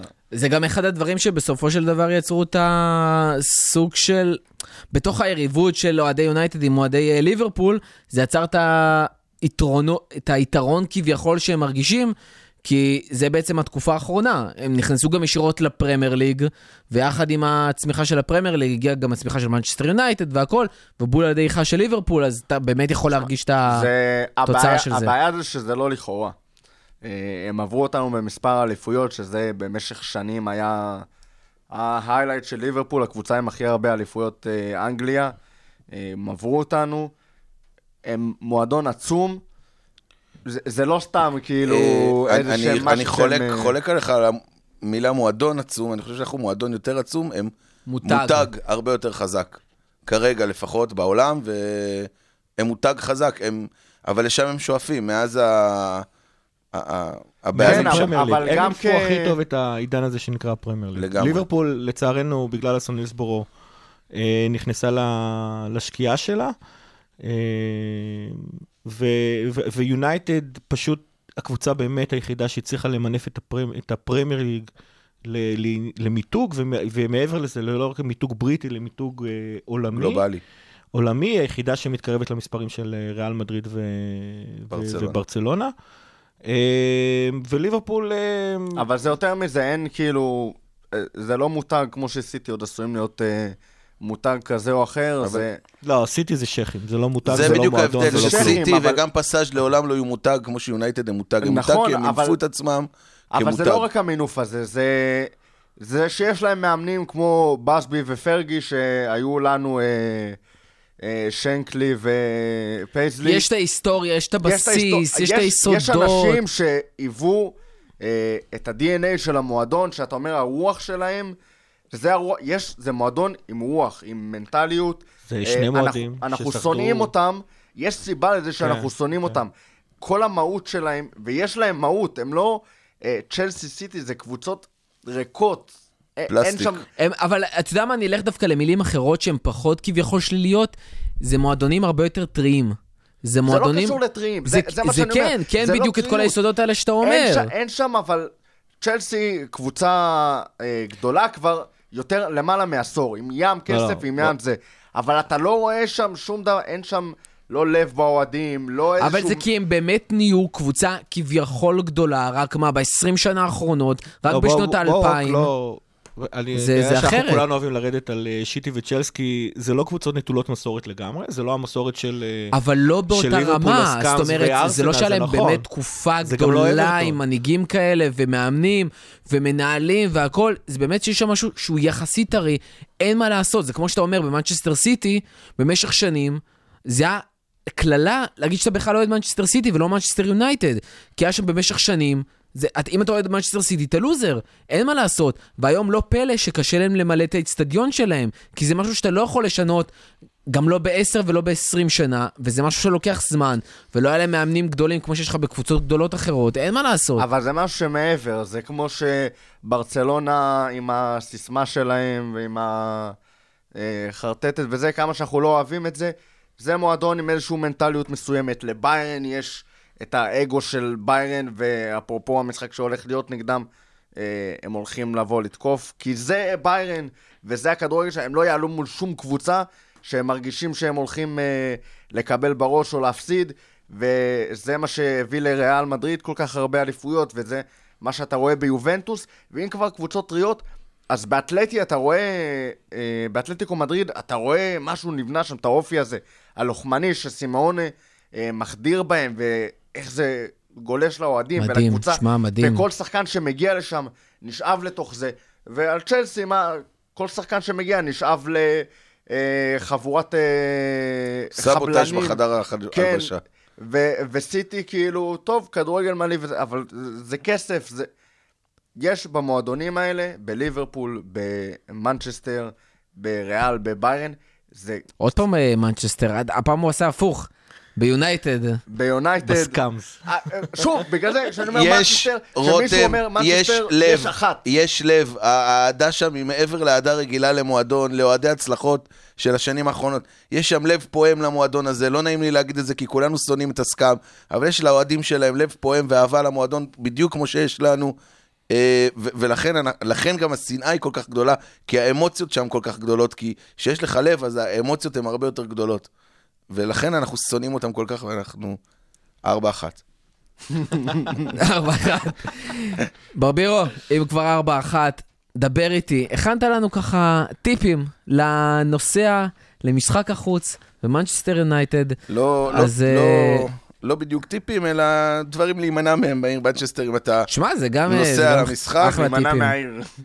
אה, קודם כל, סיבה ראשונה מבחינתי להימנע מהעיר זה שאולי הרבה לא יודעים, אבל מנצ'סטר היא ערש הצמחונות. הצמחונות בעצם התחילה ממנצ'סטר, אני נשבע לכם, כל הנתונים פה הם אמיתיים, ואתם יכולים לבדוק את זה. ערש הצמחונות, הוא נמצא במנצ'סטר. לכן זו סיבה, לא יודע אם אפשר או לא. next, שתיים, כן. אם כבר מדברים על מאכלים במנצ'סטר, ברבירו, אני רוצה אותך פה כל שבוע, תמשיך. יש שם מאכל שנקרא פסטי באם, שזה בעצם סמבוסק בתוך לחמניה. באמת, פסטי באם, תחפשו את זה בפאב הקרוב ל- לאולד טראפורד.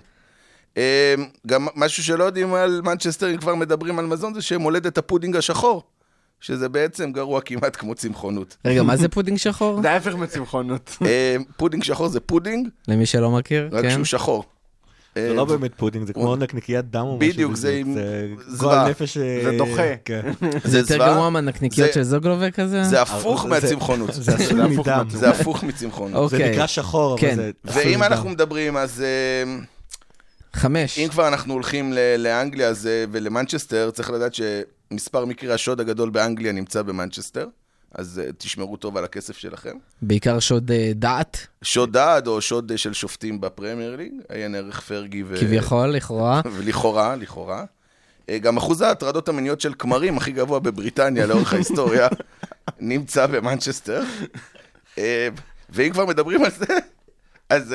זה דווקא לא מצחיק, אבל כן. לא מצחיק, אבל זה נכון. והאחרון, לפני האחרון שניתן זה שאם אתם שם ואתם רואים משהו שנראה לכם מוזר, אז תדעו שאחוז האנשים שנתפסו אה, שוכבים עם בעלי חיים, זה היה בעיר מנצ'סטר, בכל בריטניה, כולל ווילס? כולל ווילס, כן, כולל ווילס, זה מוזר. אירלנד וצפון אירלנד. זה מוזר, זה מוזר, הסקאמס סקס עם. בעלי חיים, כן, זה רץ שם חזק, אז אם אתם רואים בצידי הדרך מישהו עם כבשה או עם עז, תדעו שזה חלק מהמסורת של העיר. run away baby. ו... ו... ועוד פרט מעניין אחרון שאני אגיד, שהשם של מנצ'סטר הוא בא מרומאית, זה עיר רומאית שקראו לה ממוקיום, שזה breast shape city. אז תדעו שזו עיר שמעוצבת כמו זוג שדיים בגדול. זה משמעות השם של מנצ'סטר. אה, עד כאן אה, פינתנו שמע, לתייר אני, אני במנצ'סטר. חושב שבפינה הזאתי, הדבר האחרון שאני יכול להגיד זה אחרון וחביב, אבל אה, עם הפרט אחרון האחרון. הזה, אנחנו, אנחנו נסיים, ולא לא מסיים לגמרי. נסיים את זה, אתה כל פעם מנסה רגע, לחדול לא, אותנו. ו- אני, די, אני לא יכול, אנחנו כבר ב... אנחנו שעה ושבע עשרה, די, אנחנו חייבים להתקדם. יש לנו משחק אחרון ושקלנו אם כן לדבר, לא חייבים. ווטפורד, כי אנחנו הולכים להקליט את הפרק הבא אחרי המשחק הזה. אז בואו ניתן באמת סקירה קצרה ואני אצטרך ככה לעצור את הטירוף והעצבים.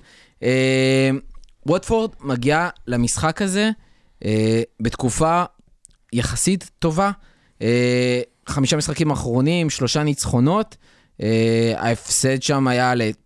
היה הפסד אחד כל התקופה הזאת, וזה לטוטנאם. בחוץ. אז באמת, הם באמת מגיעים באיזשהו טירוף יחסית, או חוזרים לעצמם אחרי תקופה לא טובה. כשאנחנו מדברים על שחקן, דיני כמובן, מריץ את הקבוצה הזאת. אה, דלופו, שדי החצי כוח באברטון, מצליח ככה להשתקם, לתת אה, תקופה יותר טובה. דיברנו על יונייטד, קלברלי, נותן שם, אה, חזר קצת לשחק. מקום שמיני בליגה, שתי נקודות פחות מוולפס, שזה, תשמעו, למרות התחלה די טובה, זה מרשים, כשוולפס בעונה מדהימה. מה אנחנו יכולים לצפות במשחק הזה? אנחנו עוד לא יודעים מה יהיה עם יונייטד, למרות שאני חושב שכן תהיה השפעה לטובה ולרעה מהתוצאה, אבל זה משחק שאמרנו קודם כל, חייבים לנצח, המשחק באנפילד, נכון? כן. חייבים לנצח אותו, זה המקומות שאנחנו לא יכולים להפסיד בו לבבות. כמו שאמרנו קודם, להפסיד איזה חיים כמו במשחק מחשב. אה, ליברפול עולה שם עם הרכב יותר התקפים בדרך כלל, שקיר חוזר להרכב, שאנחנו הולכים לראות עכשיו בתקופה הקרובה את אותו הרכב בערך רץ, כי זו הישורת האחרונה של הליגה. אה, הרכב רגיל, פחות, נראה מי יהיה כשיר. זה אה, הולך להיות קצת בעייתי. כשיר גם מבחינת אה, כושר משחק ו... אה, כושר המשחק אנחנו. מדברים, זה שלושה ימים אחרי מנצ'סטר יונייטד. כן, עייפות. זה הולך להיות היינו- משחק קשה? היה ביירן יונייטד שהולך אה, להתיש אותנו חבל על הזמן. יהיו, תצטרך, תצטרך להיות איזושהי רוטציה. אה, זה לא רוטציה קלאסית שאנחנו רואים בהרבה קבוצות אחרות, זאת אומרת, להגיד רוטציה לדוגמה, לעלות עם מילנר בהרכב, אה, זה קצת אה, מעניין לקרוא לזה רוטציה. כן יהיו לדעתי איזה שהם התאמות, הורדת עומס, לפחות ל- לאיזה שחקן, שניים, שלושה שיצטרכו את זה. מעבר לזה, וואלה חידה, כאילו... אה, אני- זה, זה מאוד יושפע לדעתי מה, מהמשחק נגד יונייטד. אני חושב שכל משחק עכשיו הוא, הוא סוג של מאני טיים, כלומר, זה לא משחק... לגמרי, לגמרי. שורת אחרונה. זה לא משחק שאתה פתאום יכול להיות עם אוריגי סטאר ושקירי בשלישייה הקדמית, זה לא יהיה כזה. לא, זה לא הזמן. זה לא הזמן, לא, זה גם לא הזמן ל, לרוטציית מנוחה מוחלטת. כלומר, אולי יש שחקן שתיים, שניים, אבל קלופ יודע מה הוא עושה. זה, זה כמו שאמרת, זה לא משחק שאנחנו יכולים להרשות לעצמנו, אפילו לא תיקו. בהמשך לס- לשיחה שלנו, מנצ'סטר יונייטד, לדעתי נוכל לשיר בכיף נבי קייטה, בובי פירמינו, סאלח ומאנה. אנפילד ינצח. סגרנו? סגור. כן, ניצחון קל. הימורים? אה, אגב, אבל הפעם הימורים? אני רושם, רותם, הפעם אני רושם שלא נצטרך אה, לחזור אחרי זה לפוד וזה. לא בכסף. כמה כמה? 2-0 עוד פעם. 2-0 מול ווטפורד? אופיר? 4-0. 4-0. אני היום ברביעיות? אני היום ברביעיות. לא, 4-1 אמרתי נגד יונייטד. אוקיי. 3-1. 2-0, 4-0, 3-1. אני אומר 2-0. מקורי אתה. ראית מה זה? אבל תשמע, בליגה מול הקבוצות האלה, קבוצה שכנראה תבוא לצופף, לשחק על מתפרצות, קשה לי מאוד לראות אותנו מצליחים לתת איזה שלישייה או רביעייה, אני חושב שראינו איזה מלא עונה.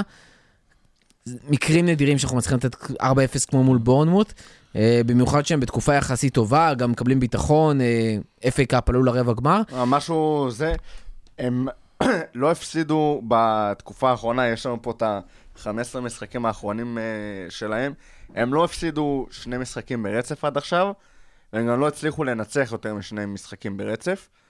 אה, וההפסדים שלהם ב-15 משחקים האחרונים זה מנצ'סטר סיטי, צ'לסי וטוטנאם. נכון, אבל תן לי להציג פה עם סטטיסטיקה מיותרת, נו אתה... בסדר, אה, נו. הם ניצחו שני משחקים רצוף, זאת אומרת, המשחק הקרוב שלהם הם אה, אמורים להפסיד, או לפחות תיקו, ואז הם משחקים נגדנו. אז אם הם מפסידים, אני חושב שהם צריכים להוציא תיקו במשחק הבא, זה יהיה לנו מעולה. אגב, נגד מי הם משחקים? יש לך את זה פה בשלוף. משום מה, משהו מדגדג לי בראש, אה, סיטי. כמה וודפורד? נגמר אגב? כמה נגמר בחוץ? אני דווקא זוכר ש... 3-0 ניצחנו בחוץ, ואני לי חושב תחושה שאפשר לבנות על זה כן. על עוד אחד. כן. המשחק הקרוב של ווטפורד זה בחוץ מול קרדיף, קרדיף. שרוב הסיכויים... תשמע, הם יכולים לנצח שם לגמרי, למרות שקרדיף נכנסה לתקופה טובה, אבל אם הם מנצחים את קרדיף, הסטטיסטיקה שלך פיקס, כאילו, הם באים להפסיד אה, מול עכשיו ליברפול אני, באנפילד. אני אפרוץ לך לשידור ואגיד שארסנל אה, 3-0 על באטה בוריסוב. את יודעת מה זה אה. מעניין לי? זה מעניין לי את הדלגליש.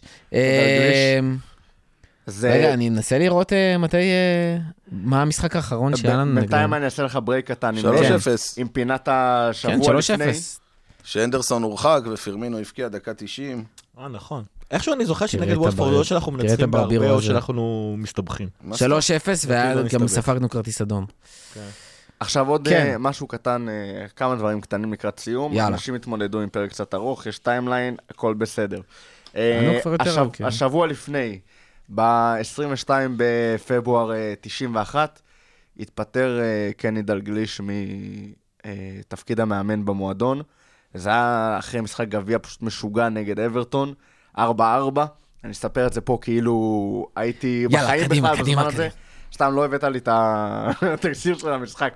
אז אני רק אגיד שהיה משחק משוגע. לחלוטין, 4-4, אה, כפית כמו שאנחנו אוהבים. הובלנו את הטבלה באותו זמן בשלוש נקודות יתרון על ארסנל, אה, אבל אז דלגליש בא לראשי המועדון ואומר להם, הספיק לי, אני צריך הפסקה, הראש שלי מתפוצץ, אני רוצה לעזוב, ועכשיו. עכשיו, למי שקצת אה, איבד את הקונטקסט, אה, גיא הזכיר את זה קודם בסקירה ההיסטורית שלו. אה, זה היה לא הרבה זמן אחרי אה, אסון אה, הילסבורו. הילסבורו. דלגליש שמאוד מחובר לעיר, למועדון, זה השפיע עליו בצורה מאוד קשה, כמו שזה השפיע על כל המועדון, אבל הוא פשוט לא הצליח להתמודד עם העומס המנטלי שזה... היו דיבורים שם גם עם אה, מצב הלב שלו, מצב אה, פסיכול- כן. פסיכולוגי האמת כאילו רציני, היה לו דיכאון, לא? דלגליש היה ידוע שהוא הלך להכי הרבה הלוויות אה, אחרי אחרי האסון, מדברים על שניים, שלוש הלוויות ביום, כל יום. מטורף. כן, האמת הוא הצליח להחזיק את זה, הוא לקח אפילו עוד אליפות, זה כבר- כמעט שנתיים אחרי, אבל עדיין השפיע עליו יותר מדי. מה זה יותר, כאילו זה, כמו שאמרנו השחקנים, כשהם חיים את המועדון ואת הקבוצה, אז הם לוקחים הרבה יותר קשה שזה לא הולך, גם דלגליש הוא מעבר לאייקון המטורף שהוא היה, זה, זה חלק מהמועדון, זה חלק מהעיר, כאילו זה, זה אייקון... זה יציע. זה, זה יציע, כאילו, זה, זה לא סתם מישהו שהיה שם, באמת, אנחנו... זה הגיוני לחלוטין ולא לא מוגזם בשום דרך האופן שבו הוא לקח את זה.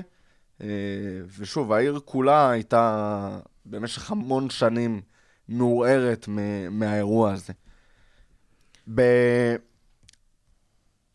את השבוע לפני זה סיימנו. אני אתן אה, רפרנס קטן למשהו שאמרתי אי שם, אה, אני חושב אחרי ההפסד נגד אה, פסג'ה. קורה כרגע בתקופה האחרונה, אה, במשחקים האחרונים, משהו מעניין בליברפול. 4-2-3-1 ששלט בצורה מאוד דומיננטית אה, במשך כמה וכמה משחקים, נראה שמפנה את מקומו חזרה ל-4-3-3 המוכר והאהוב מהעונה הקודמת. עכשיו, מה שאמרתי אחרי פסג'ה, זה שאנחנו קבוצה אדירה, אבל אני לא יודע אם אנחנו מספיק עמוקים ומסוגלים להחזיק שני סגנונות כאלה, ולהביא את שניהם לידי שלמות. עכשיו, יש שתי אופציות, או שקלופ אה, כן ינסה להשתמש ב-4-3-3 יותר, אבל נגד אה, יונייטד, נגד, אה, בגומלין נגד... אה, משחקים אירופאים, ב- משחקים ה- גדולים. במשחקים הגדולים נגד הקבוצות הגדולות, ולהמשיך ליישם את ה-4-2-3-1 אה, נגד הקבוצות היותר קטנות.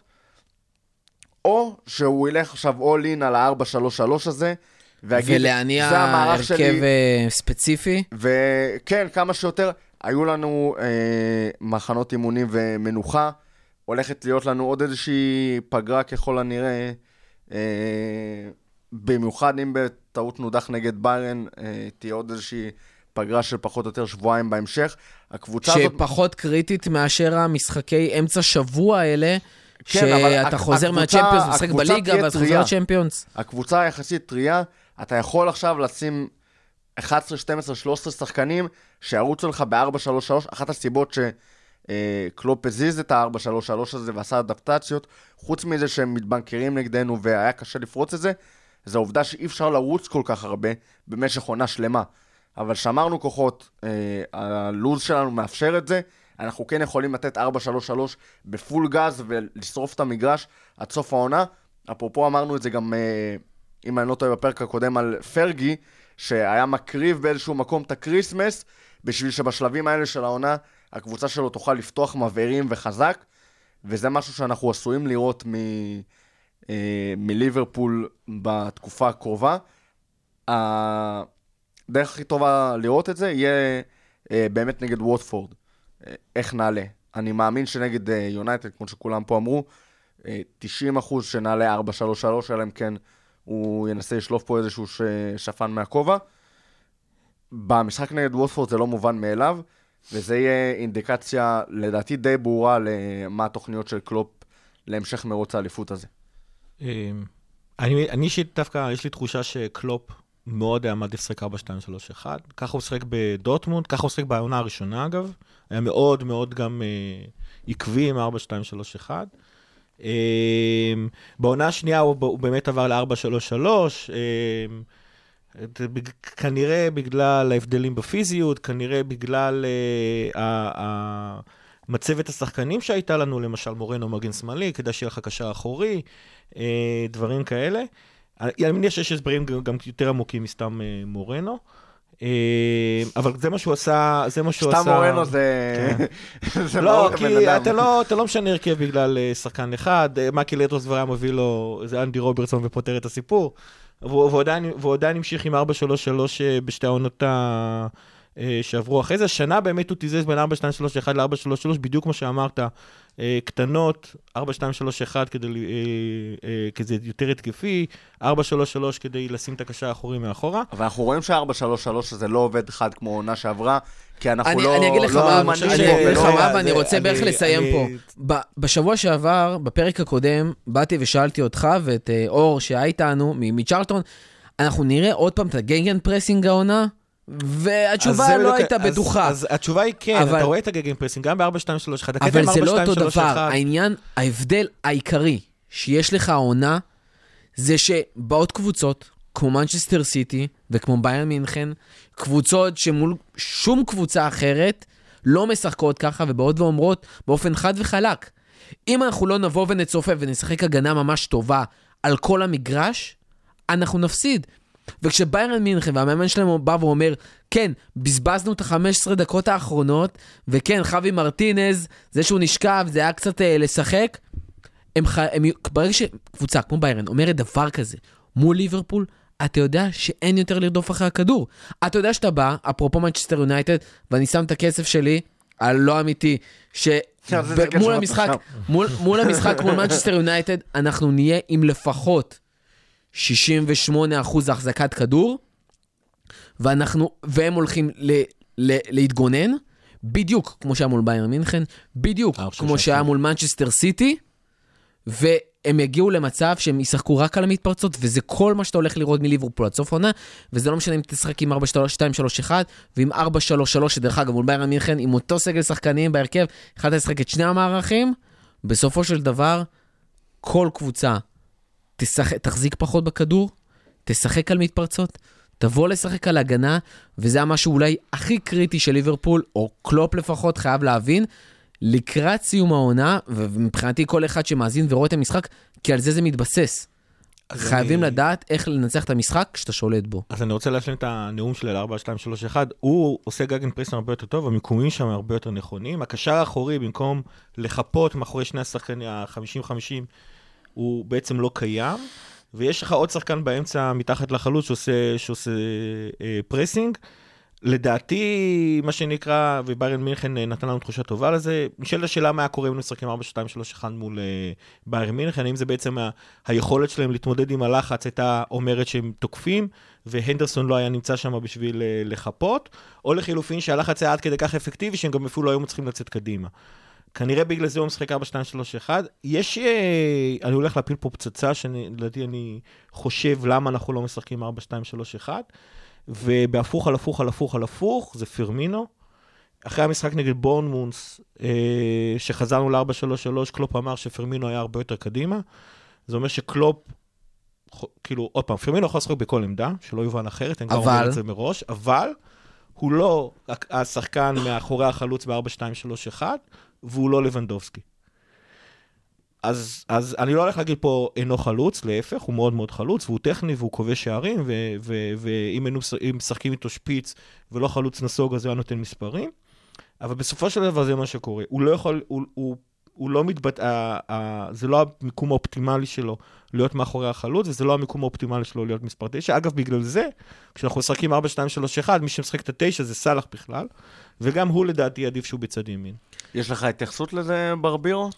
יאללה, אה. לסוף. תראה, אני, אני חושב שפירמינו, ב-4-3-3, הגאונות שלו באה לו יותר לידי ביטוי. הוא באמת לא חלוץ שפיץ, שפיץ והוא גם לא זה שמשחק מתחת. לחלוץ. שפיץ. ו... ו-4-3-3 יותר משרת את, ה... את פירמינו, אני גם אוהב יותר שמאנה ו... וסאלח באים מהאגפים, כל אחד מהאגף שלו.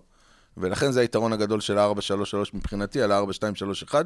מה שכן, גם שהוא ניסה את ה-4-2-3-1 עם, אה, עם שקירי, שהיה ממש רע בתקופה האחרונה, ויכול להיות שזה גם אחת מהסיבות שהוא חזר ל-4-3-3, כי הוא גם לא העלה את שקירי נגד ביירן, אז כנראה שהוא רואה משהו באימונים, אה, כנראה עובר גם משהו על שקירי שאנחנו לא יודעים, כי אנחנו לא נמצאים במלווד במתחם אימונים, ואני חושב שגם בגלל זה יכול להיות שהוא עבר ל-4-3-3.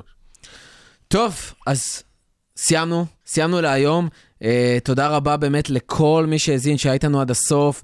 מזמינים אתכם שוב ושוב לשתף, להגיד לנו מה אתם חושבים, להגיב לנו, לעשות לייק, לעשות subscribe, לעשות follow בכל הפלטפורמות, בכל מה שצריך. יאללה, תפרגנו קצת, זה הזמן. אה, פספסת משהו קטן. מה, מה, מה אתה רוצה? מה, איך כל פעם מחדש? איך כל פעם מחדש אתה מפספס? שמע, אה, היו הייתה חידה. או- היו הייתה חידה שמורו כל פעם בונה לנו lineup, וכל פעם אה, החידה הזאת אה, מתפספסת לה.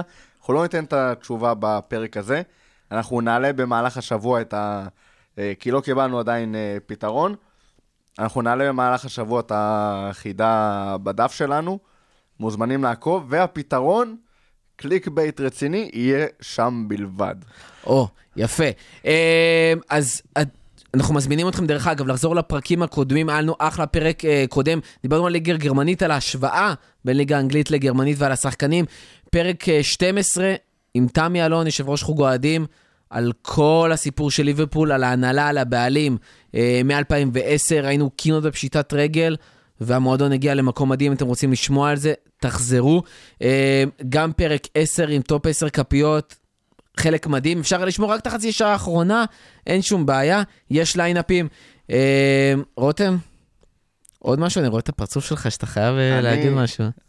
שמע, הדבר היחיד שיש לי להגיד זה שתיגמר כבר העונה. שתיגמר כבר העונה. תודה רבה ליאיר אביבי על התחקיר על מנצ'סטר יונייטד, על כל העבר המדהים אה, בין שתי הערים ועל היריבות. תודה רותם, תודה גיא, תודה אופיר. תודה לכם.